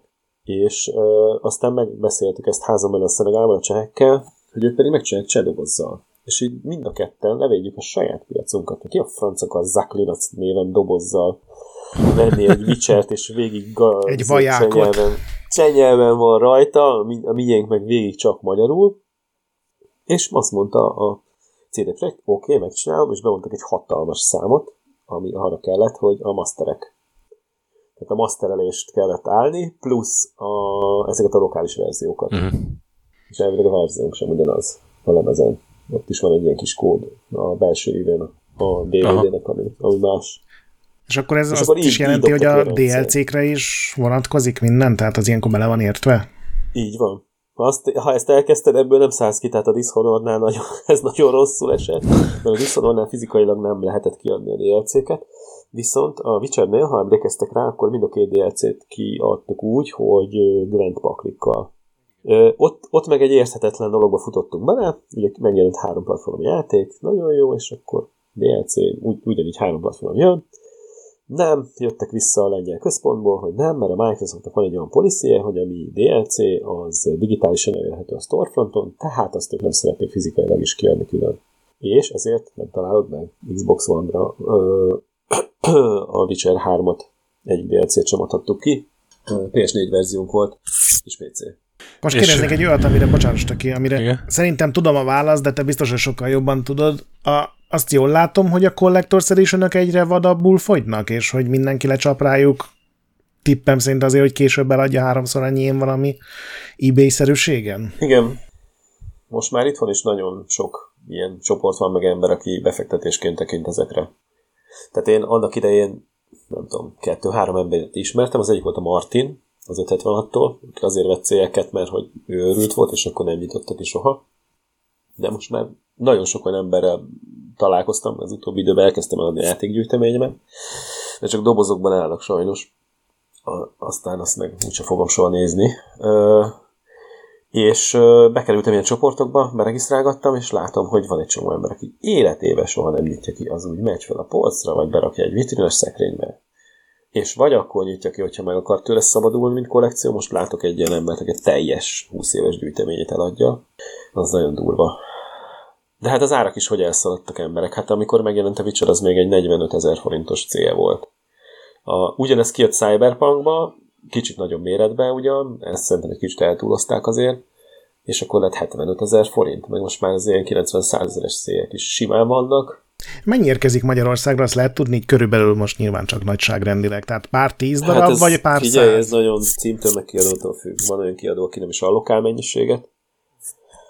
Van, aki minimálisat, tehát azt mondja, hogy 50 darab van az összes platform minden ö, országra, itt a Szenegát mondom, és akkor a nagy különbség meg a CD projekt, aki azt mondja, hogy oké, okay, Annyi van, amennyit akarsz. De annyi, a, igen mert hogy ők a célnak a dobozát is megcsinálták magyarul. Tehát, hogy annyit, annyit csinálunk, de ahhoz el kell lépnünk mennyiséget. És az, az, ott, az ott bőven ezer fölött van. Bőven ezer fölött. Nagyon durva mennyiség volt a Cyberpunk. A Witcher 3 szerintem kaptunk összesen 150 vagy 200 gyűjtőit. Na ehhez, ehhez egy hihetetlen nagy ugrás volt a Cyberpunk. Tehát akkora volt a hype, ami működött a feneknél, senki nem gondolta, hogy ez így fog visszaütni. Én egy két évet dolgoztam a terméken, aztán a rengeteg csúsztatás miatt mm, nem én voltam az, aki bekerültem annak a kreditszébe is, mint uh, disztribútornál ügyvezető, de így utólag visszagondolok. ez most a Cyberpunk, amiről. Ez a Cyberpunk, ez, nem így. ez jobb is így, igen, nekem egy éve van föl lassan a gépen, és várom azt, hogy most az 1.31-es patch kijön héten, de én még mindig nem szeretném elővenni a Next Gen update-tel. Figyelj, és a Szenegától miért mentél? A, gondolom, akkor nem a Cyberpunk Ez egy nagyon kellemetlen történet. Én ügyvezető voltam, akit megválasztott az úgynevezett board. Uh-huh. És a mhm. board minden évben közölte azt, hogy most akkor merre az előre, megvannak a pénzügyi sarokszámok, milyen árbevételt kell elérni, milyen profitot kell hozni év végéig, ezt én mind a hét évben, amíg ügyvezető voltam, hoztam. És a Covid alatt ők úgy gondolták, hogy akkor ők két szereplőnek a munkakörét egybe volnák be, és akkor továbbra nincs szükség. Indoklás az oh. volt. Gyakorlatilag ki, kilenc év után, igen, a, fön, a lengyel főnökeimtől egy kettő mondatos indoklást nem tudtam kapni. Azt. Hogy akkor most engem miért és Ja, hogy ezt ott, el. ott föndöntötték el. Igen, aha. Igen, mert az ügyvezetőt a board nevezi ki, és a board bármikor ja, igen, világos, ja, összeraktam. Fú, basszus. És engem visszahívtak, és De hogy még semmit más mondtam. pozícióba sem maradhattál, vagy, vagy ilyesmi sem merült fel, hogy esetleg hát de most mibe? ott dolgoztál x évig. Ja, mondjuk az igaz. Úgyhogy ez így működik. Ö, ja, amit meg az előbb kérdeztél, bocsánat, arra nem reagáltam. Igen, 11 kiadó, akkor van 40 megjelenés, akkor a kis megjelenésekhez mondjuk van egy 300-500 eurós marketing budget, a nagy, nagyhoz pár ezer, vagy a nagyon nagyokhoz már 10 ezer euró nagyságrendű, és mindegyiket külön kell menedzselni. És ugye sokáig mi ketten csináltuk ezt, meg valamilyen szinten próbáltam belefolyni, de aztán amikor a Wilson átjött a Szenegához, gyakorlatilag ő egy emberként csinálta, de akkor még hat kiadóval vagy héttel? Lehet, hogy héttel, és azt képzeljétek el, hogy ugye folyamatosan jöttek az új kiadók. Ha, most akkor megkaptuk a Ubisoftot, puff, na azért az nem kevés éves szintű megjelenés, meg ugye nagy címek, viszonylag jó budgékkel, és azt mind külön kell menedzselni ezeknek a a PR részét volt egy srác, aki kezelte a Wilsonon kívül, de a teljes marketing kampányt azt minden, minden cucchoz ő menedzselte egyedül. Igen, ő meg a nem tűnt túl kipihennek soha. Is. Ah, ő kapja, kapja a terhelést sajnos, de hát figyelj, vannak azok az őrültek, akik ezeket imádják csinálni, és nagyon máshol nem tudják magukat elképzelni.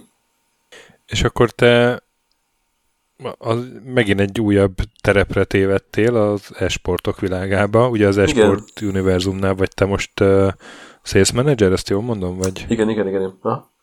Gyakorlatilag én magyar és külföldi uh, kiadóknak, vagy fejlesztőknek, vagy bármilyen cégnek legyen itt szó tévés cégekről, vagy digitális tartalom sugárzó cégekről, mondjuk Netflix mondjuk nevén, uh-huh. a gyereket, próbálnak eladni kommunikációs kampányokat és egyéb lehetőségeket a számukra.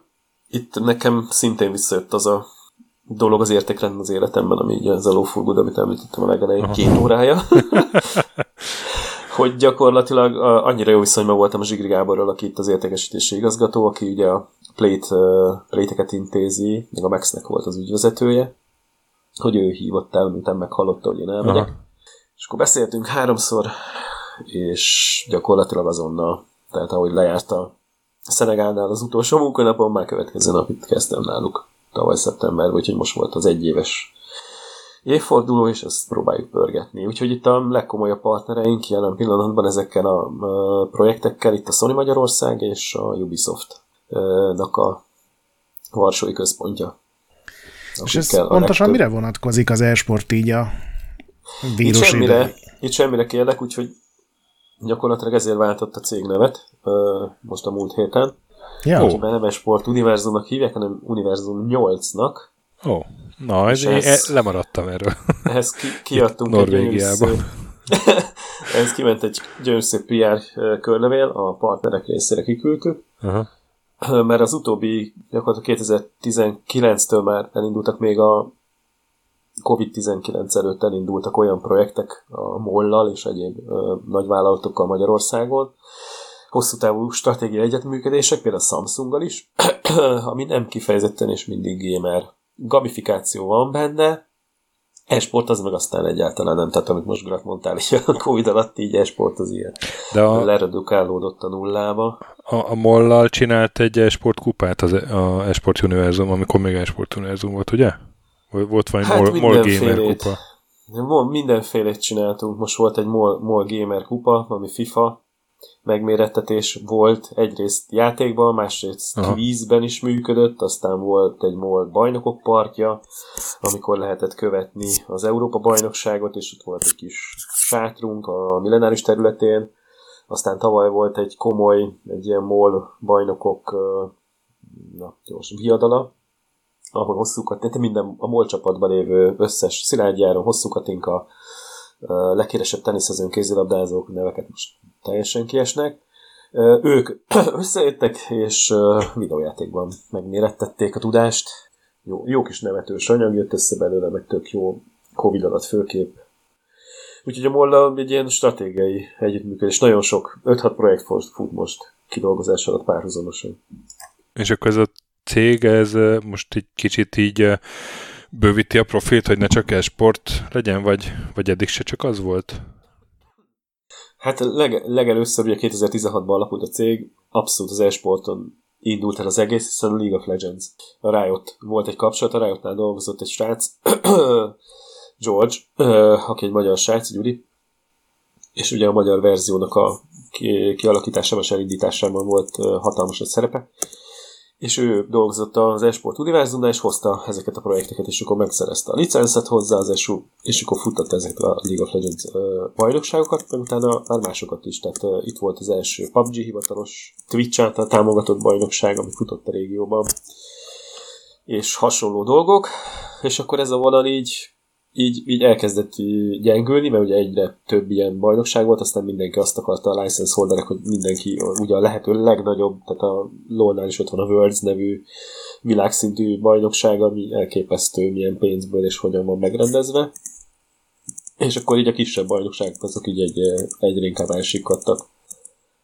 De hát itt olyan irányvonalak vannak, itt most már az Univerzum 8-nál olyan projektek készültek el, ami, ami teljesen más abszolút nem gamer irány. Egy nagyon fontos dolog van, hogy gamifikáció, valamilyen szinten legyen benne gamifikáció, ha lehet benne tenni. És ez nem hiányzik, hogy ez egy akkor ezek szerint ez egy messzebbi lépés, mint azt mi gondoltuk szerintem a Stakivel a gamingtől. Hát nem, mert most itt a két cég, akit mondtam nektek, a Sony-val, itt leginkább a marketingessel vagyok kapcsolatban, de azért néha még Sándor Csabával is beszélek, vele nagyon jó viszonyban szintén, és hát itt a megjelenéshez igazított kommunikációs kampányok. Azok, amiket mi lőttünk uh-huh. eddig. Tehát a Returnalhoz, meg a Ratchet Clankhez is csináltunk egy, egy-egy kampányt idén. De nem volt olyan, az a baj, hogy, hogy majdnem mindent toltak, majdnem minden kiadónál. Igen. Úgyhogy ebből a szempontból ez nem egy túl jó év e- e- erre nézve. A Ubisoftnál meg a Watch Dogs Legionhöz futtatunk több kampányt. Egy megjelenéskor futtatott kommunikációs kampány, aztán az online-nak a megjelenés, ugye amikor bevezették a négyfős kópmódot. Ahhoz toltunk egyet. Volt egy Ubisoft Store-os kampányunk, ami egy ilyen unikum Magyarországon. Hogy tartalomgyártók népszerűsítették a Ubisoft Store-nál a Black Friday akciót tavaly, és hasonlók. Volt egy hatalmas nagy 30 adásos Immortals Phoenix Rising kampányunk tavaly. Uh-huh. Úgyhogy most is beszélünk, folyamatban vannak a mostani megjelenésekhez is egyeztetések. Ja, csak mi- mindent halasztanak. Nem olyan egyszerű, egyrészt mindent halasztanak, másrészt meg felütötte a fejét az a nagyon furcsa stratégia, szinte az összes kiadónál, meg még a platform holdeleknél is, hogy hát ha nem muszáj, akkor nem költünk. Úgyis eladja magát a hardware, úgy sincs elég, Hát azt tudom, hogy ugye rendezvények már nem nagyon vannak, de az, az nem Covid miatt feltétlenül, hanem az így előtte ilyen virtuális sanolnak meg mindent. igen, abszolút nem voltak. Most egy-két kisebb rendezvényt csináltuk. Az EFOTON volt egy uh, Gameathlonos uh, sátrunk az LG-vel közösen. Most uh, lesz egy ilyen országjárós uh, kampány, Local Hero Tour-nak hívják, uh, elvileg tíz állomást tervezünk, a Maxel közösen csináljuk, és úgy képzeljétek el, mint egy uh, roadshow-t, League of Legends és FIFA 22 és Apex Legends bajnokságok futnak majd egyetemistáknak. Mm. kampuszok. Kampuszokon történne ez a fizikai jelenlét, nyilván az online térben meg megdívnák a selejtezőket. Meg hát az a rendezvény, amire mindenki vár, ugye a Budapest Comic Con. No, szintén Igen. szervezzünk olyanokat, hogy legyenek legyenek videójátékos Ez most mikorra is. van tervezve? Ez, mert az, az... ez december 11-12. Uh-huh. És az akkor meg is lesz tartva valószínűleg, tehát ezt hát már a Covid nem, nem eszi meg. Vagy... Ezt szerintem senki nem mondja meg most jelen pillanatban. Hát simán megelti, most nem akarok party pooper lenni, de miért a ne... azok egyre, egyre inkább nőnek itthon miért is. Miért meg, igen. Napról napra. És most, hogy meghosszabbítják a vészhelyzetet január 1-ig, bármikor azt mondhatják, hogy akkor megint nincs rendezvény. Szóval kérdeztél egy ilyen gyorsat, igen, a GTA 5 volt itt a, a legnagyobb példányszámban eladott játék. Nyilván annak is köszönhető, hogy összesen 5 platformra jött ki, de majd most még kijön még kettőre legalább. Uh-huh. Ebben ez ilyen külön verseny a Skyrim-mel szerintem. ki ja, tudja, akkor a Skyrim a második, vagy hát ez a top 2? Nem, nem, nem, mert az még túl korán jött. Az még 11-be jött, amikor még hatalmas harcba voltunk a, a szürke importosokkal. A var ez mennyire tűnt el, vagy mennyire esett vissza a hatása? Ezt igazából nem tudom, hogy tudjátok-e, vagy készült erről bármilyen felmérés, vagy... Hát mennyire... én mindig annak örültem, minél inkább konzolcentrikus egy cím. Uh-huh. Tehát és minél később jön PC-s verziója, uh-huh. vagy azon van valami védelem, ami nincsen, és akkor lehetőség szerint működik a játék normálisan. De hát ugye annak idején a DR-rel még volt egy ilyen, uh, egy ilyen Alliance, aminek a tagja volt a Digital is minden magyar fejlesztő. A Varez ellen, az már most nem működik, meg az Antak is benne volt ebben, meg voltak a Szenega is. De ez nem működik, de azt kellett tudnotok, hogy valamikor így a 2000-es évek elején 90% volt a Varez arány a PC-n. Ez És Magyarország, vagy ilyen Ez Magyarország. Worldwide? Ez Magyarország. És ez szerintem vissza lett, uh, vissza lett elég jól uh, szorítva. De nagyon, ez is nagyon címtől függő, tudod? Tehát tényleg, tényleg az van, hogy, hogy, hogy uh, egy ilyen 60-100 órás RPG-t, ami minőségi anyag, ott az emberek azt mondják, hogy kiadják a pénzt érte. De ha már kijönnek a kritikák, hogy hát az 5 órás az játék, vagy 6, akkor ott már nehéz azért ugyanúgy a 20 ezer forintot, vagy hát bármi meg ha, is beszéljünk. Ha, meg ha van valami premier előtti leak, akkor az, az meg tudja lőni az egészet. Ugye a Dante's Inferno-val történt meg azt hiszem ez, hogy megjelenés Aha. előtt kilíkelődött, és sehol ilyen nagy bukás lett a játék. Ezek, figyelj, ezek, az a biztos, ezekben az, az a biztos, hogy a mi piacunk is ja. nagyon durván átalakult. És az a, az a PC-s réteg, aki még a dobozos játékokat vette meg, az utóbbi 5-6 évben, Steam, meg ugye most már három éve itt van a, a GOG mellé, Google hogy teljesen más portfólióval rendelkezik, ugye itt van a Epic Games Store. És akkor vannak opciók, hogy hol, hol vásárolod meg a játékot, és miért. És akkor Magyarországon gyakorlatilag dobozos játékból több fogy konzolon, Aha, pedig igen. digitálisra együtt sokkal több, nagyobb a PC-s piac? Aha, igen, igen. Nagyon sokáig volt egy-két ilyen túlélő játék, mint a Counter-Strike, a bendelések miatt, meg a Rainbow Six Siege, aztán ezek is eldőltek sajnos. A Rainbow Six-ről nagyon magas digitális. számokat hallottam. Igen, bődületes számok voltak, aztán hozzánk került, ott már nem. Ennek is két oka lehet. De igazából biztos, hogy változtak a, a játékosoknak a szokásai is, és mindenkinek egyre inkább ez a digitális. Azonnal ott van. Az a baj, most már a, a megjelenések 90%-ánál nem is látsz semmit. Tehát így körbenézve a a legnagyobb magyar kisker oldalakon, és nem nagyon látsz olyan ajánlatot, hogy hú, most akkor egy olyan fémdoboz kapok, vagy egy pólót, vagy bármi olyan értékű tárgyat, hogy akkor neked megérje. Uh-huh. Igen. És nagy eséllyel pár száz forint a különbség a digitális vagy a dobozos között, vagy esetleg még a dobozos olcsóbb is, de abból is úgyis a kódot használod. Max a dobozt ki lehet rakni. Volt olyan játék, nem feltétlenül csak nálatok, hanem úgy általán, meg nem feltétlenül csak dobozosan, hanem akár digitálisan is, amiből Magyarországon százezernél többet adtak el? Tényleg a, ilyen... a digitális számokról ti kaptok bár, vagy kaptatok bármilyen? Nem, nem, nem, nem. nem soha semmilyen beszámolót, nem is kötelező a kiadóknak, ez egy teljesen más üzletág. Hát ne, jó, csak azért nem árt tudnotok, nem? Hát végül is... Hát de figyelj, most á, gyorsan akartam mondani, a Outriders-nél ugye nem tájékoztatják a fejlesztőt, a Square. Igen, azt hallottam, de mondjuk mit tudom. Na hát akkor a, gondolj bele, hogy most akkor a distribútort miért tájékoztatná? Miért kötni az órára? Hát de csak a saját piacára, tehát most arra gondolok, Nem, nem hogy... mondja meg. Nem. Uh-huh.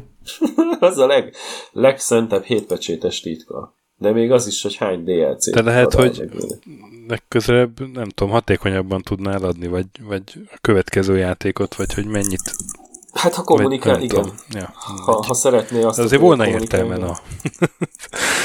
Lehetséges, de az, meg, az csak az ő bevételük. Meg ugye a kedvencük az az volt, hogy mindenki adó azt mondja, hogy nem akar szétverni az árakat, és most már ugye olyan árverseny van digitálisan, hogy bármilyen termék, tök mindegy, most már miről beszélünk, három hónapos lesz, tehát lemegy az az első szentség, meg szentségteleníthetetlen első negyed év, amikor még mindenki reménykedik, hogy minél többet elad. Boom! Akció. Uh-huh. És a retail, meg ott Kivéve, kivéve, néz ki a, kivéve ki Nintendo, fejéből. ugye? Kivéve Nintendo, de hát az egy teljesen külön állatfaj. De a Little ott ül, és néz ki a fejéből, hogy hát most ez mi? 50%-os akció van valamire, ő meg még itt van a fulláron, próbálja ugyanazt eladni. Ja, Istenem. Van néhány kiadó, aki összehangolja, de nem ez a, nem ez a jellemző. Uh-huh.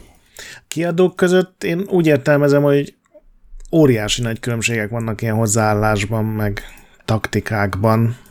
Ezekben gondolom esély sincsen, hogy valamit tudjatok változtatni, hanem... Nem. Nem, de ez az egész pipeline-ra igaz. Tehát uh, forecast, tehát azok a számok, amiket látsz, hogy milyen számaidra van szükséged, vagy ha ő lead, az egész pipeline, tehát hogy milyen riportokat szeretne látni. Tehát van olyan kiadó, a 2K, hogyha megemlíted ezt a wilson akkor szerencsétlen elszól egy sarokba és sír. Mert megjelent ugye most az NBA, és a 2K túlké ki szokta találni azt, gyerekek, akkor én minden nap kérek riportot, nem csak a fogyásról, hanem hogy kiment ez a friss izé, PR összenet, meg hogy akkor ez hogy áll, meg az hogy áll, és minden nap riport. Uh-huh. Mintha itt csak ezzel foglalkoznál dedikáltan.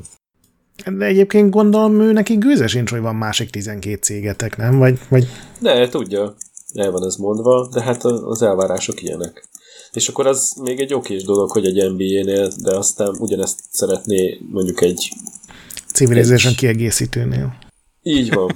Valamit. Valamit akartam is mondani, egy XCOM-ot akartam mondani, de nem akartam degradálni, de igazából az XCOM egy olyan nagyon jó példa, ami csak PC-n működik itthon, és konzolon eladsz 50 darabot. Hmm. Ja, a 100 ezer darab, még én gondolkodok azóta, hát szerintem, ha ez a szám összejöttet, az valamikor a WoW-nál lehetett, és csak azért, mert ugye ott a 30 napos kártyákat adták el, abból biztos, hogy ennél is jóval nagyobb szám elpörgött. Hmm. Hát most igazából olyanokra gondolok, hogy esetleg Counter-Strike, valamelyik GTA... Ott meg csak a bennelés miatt. Hát jó, de az tök mindegy. Ott csak a bennelés miatt, de szerintem dobozosan ott sem olyan biztos abban, hogy összejött ez a mennyiség. És ha digitálisan nézzük, akkor azért van pár játék, ahol van rá esély, nem? Van biztos. Ilyen... A, C, a C biztos, hogy fölötte van. Digitálisan, meg dobozosan. Egy dolog van egyébként, amit nem tudtam megvalósítani. Én egyszer ezen is dolgoztam. Ugyanis én még a kiadónál is szerettem volna dolgozni. Csak az ugye tudjuk, hogy relokáció külföldön jár de én a Bethesda-nak megpályáztam egy ilyen állását, és ott volt egy, belső Komolyan. segítségem is, aha, de aztán még sajnos még csak interjúra se hívtak be, ez, ez jó régen volt, ez, ez, ez akkor volt szerintem, amikor az Antec-től el akartam jönni. És az még akkor volt, amikor kezdetek egy nyomtatott magazinba hirdetett kiadó, hogy Aha. embert keres. És egyébként, oh. ha most, most lenne ilyen lehetőség, akkor így családostól belevágnál? Vagy már... Biztos, hogy nem. Biztos, hogy Teljesen nem. kiszámíthatatlan az egész csak platformholderek, de, de az is olyan nagyon utris. Hát az itthoni Microsoft üzlet, vagy Xbox üzletágnak is elég eltérő korszakai voltak, fogalmazunk. Hát meg vannak, igen. igen. Mi történik ott is. Szóval ez, ez lett volna még jó, mert ez, a, ez az iparági slangben Dark Side-nak említett dolog, uh-huh. a mhm. publisherek. ez a Dark Side, hogyha beállsz. Vagy egyszerűen csak öltönyösök. Akkor akkor lett volna meg a teljes kör. hát figyelj, ez, ez így is egy nagyon szép pályaív a, a gamer Igen, még az esu most meghúztam egy olyat egyébként, amire így senki nem gondolt. Át a forgalmazón, át igen az esport, uh, izé, sőt, hát itt ugye pont egy ilyen profilbővi, profilbővülő esport cégnél sales manager, úgyhogy uh, ebben kívánunk neked akkor sok sikert, meg Magyarországon, hogyha ilyen kiadós álmokat már nem dédelget, és nagyon hát köszönjük, hát hogy jöttél, mert... Közel 50 évesen elengedtem. nagyon köszönjük, hogy jöttél, mert szerintem szenzációsan érdekes dolgokat hallottunk.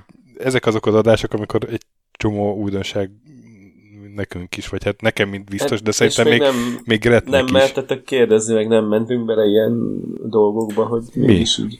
Milyen dolgokba? akkor mit, mit is kell csinálni, mert ugye mindenki azt hiszi, a legnagyobb tévhitek között van az, amikor én mindig mondtam, hogy Szenegánál dolgozok, és akkor mindig a, a lelkes, de már 30 év fölötti, vagy akár 40 év fölötti. És ott mi egész nap játszotok? Ja, de hát azt tudjuk, hogy nem egész nap játszatok. Azt mi is megkaptuk hát, szerintem. Tudjátok, tudjátok, de szerintem az durva, ha ezt egy ilyen disztribútor cégnek is ezt mondja. Persze. Meg akkor te ott mi vagy, tesztelő? És hogy nézek rá, mm, nem, én az ügyvezető vagyok. Vagy aki még inkább nem ért hozzá, és nagyon kedves autószerelőm, mondtam neked, és töké ugye, hogy hozzávittem yeah. az autót, és úgy elvittem hozzá az autót, és így megkérdezi, te, itt van egy ismerősöm, aki játékot fejleszt, azt nem tudnád te tesztelni? És akkor így nézek, hát. Na, ez az a csáv, akit soha nem néztem meg, hogy mit csinálok, csak mondtam neki, hogy játékokkal foglalkozok, majd kétszer áthívtam, bemutattam itt az Xboxot, meg mindent, és úgy ránézek, hogy ne, ne, nem, nem ezt csinálom. De mindegy. Na hát, Daubi, nagyon szépen köszönjük, tényleg szerintem nagyon szívesen. Ré- régen hallottunk egy kupacban ennyi érdekességet. Hát ti pedig hallgassatok minket legközelebb is, amikor uh, minivel jövünk. Aztán uh, aztán még, még, még egy vendéges adással és minivel, és utána jön a következő Now, és addig is játszatok sokat, meg mentsetek a boss fightok előtt, a BIOS ne piszkáljátok, kövessetek minket uh, iTunes-on, ahol 5 csillagra értékeltek lehetőleg, meg Discordon, ahol elég jó társaság van már, Retroendet olvassátok, ahol napi content van, a nagy pixel pedig továbbra is gyönyörű. Sziasztok! Sziasztok! Sziasztok!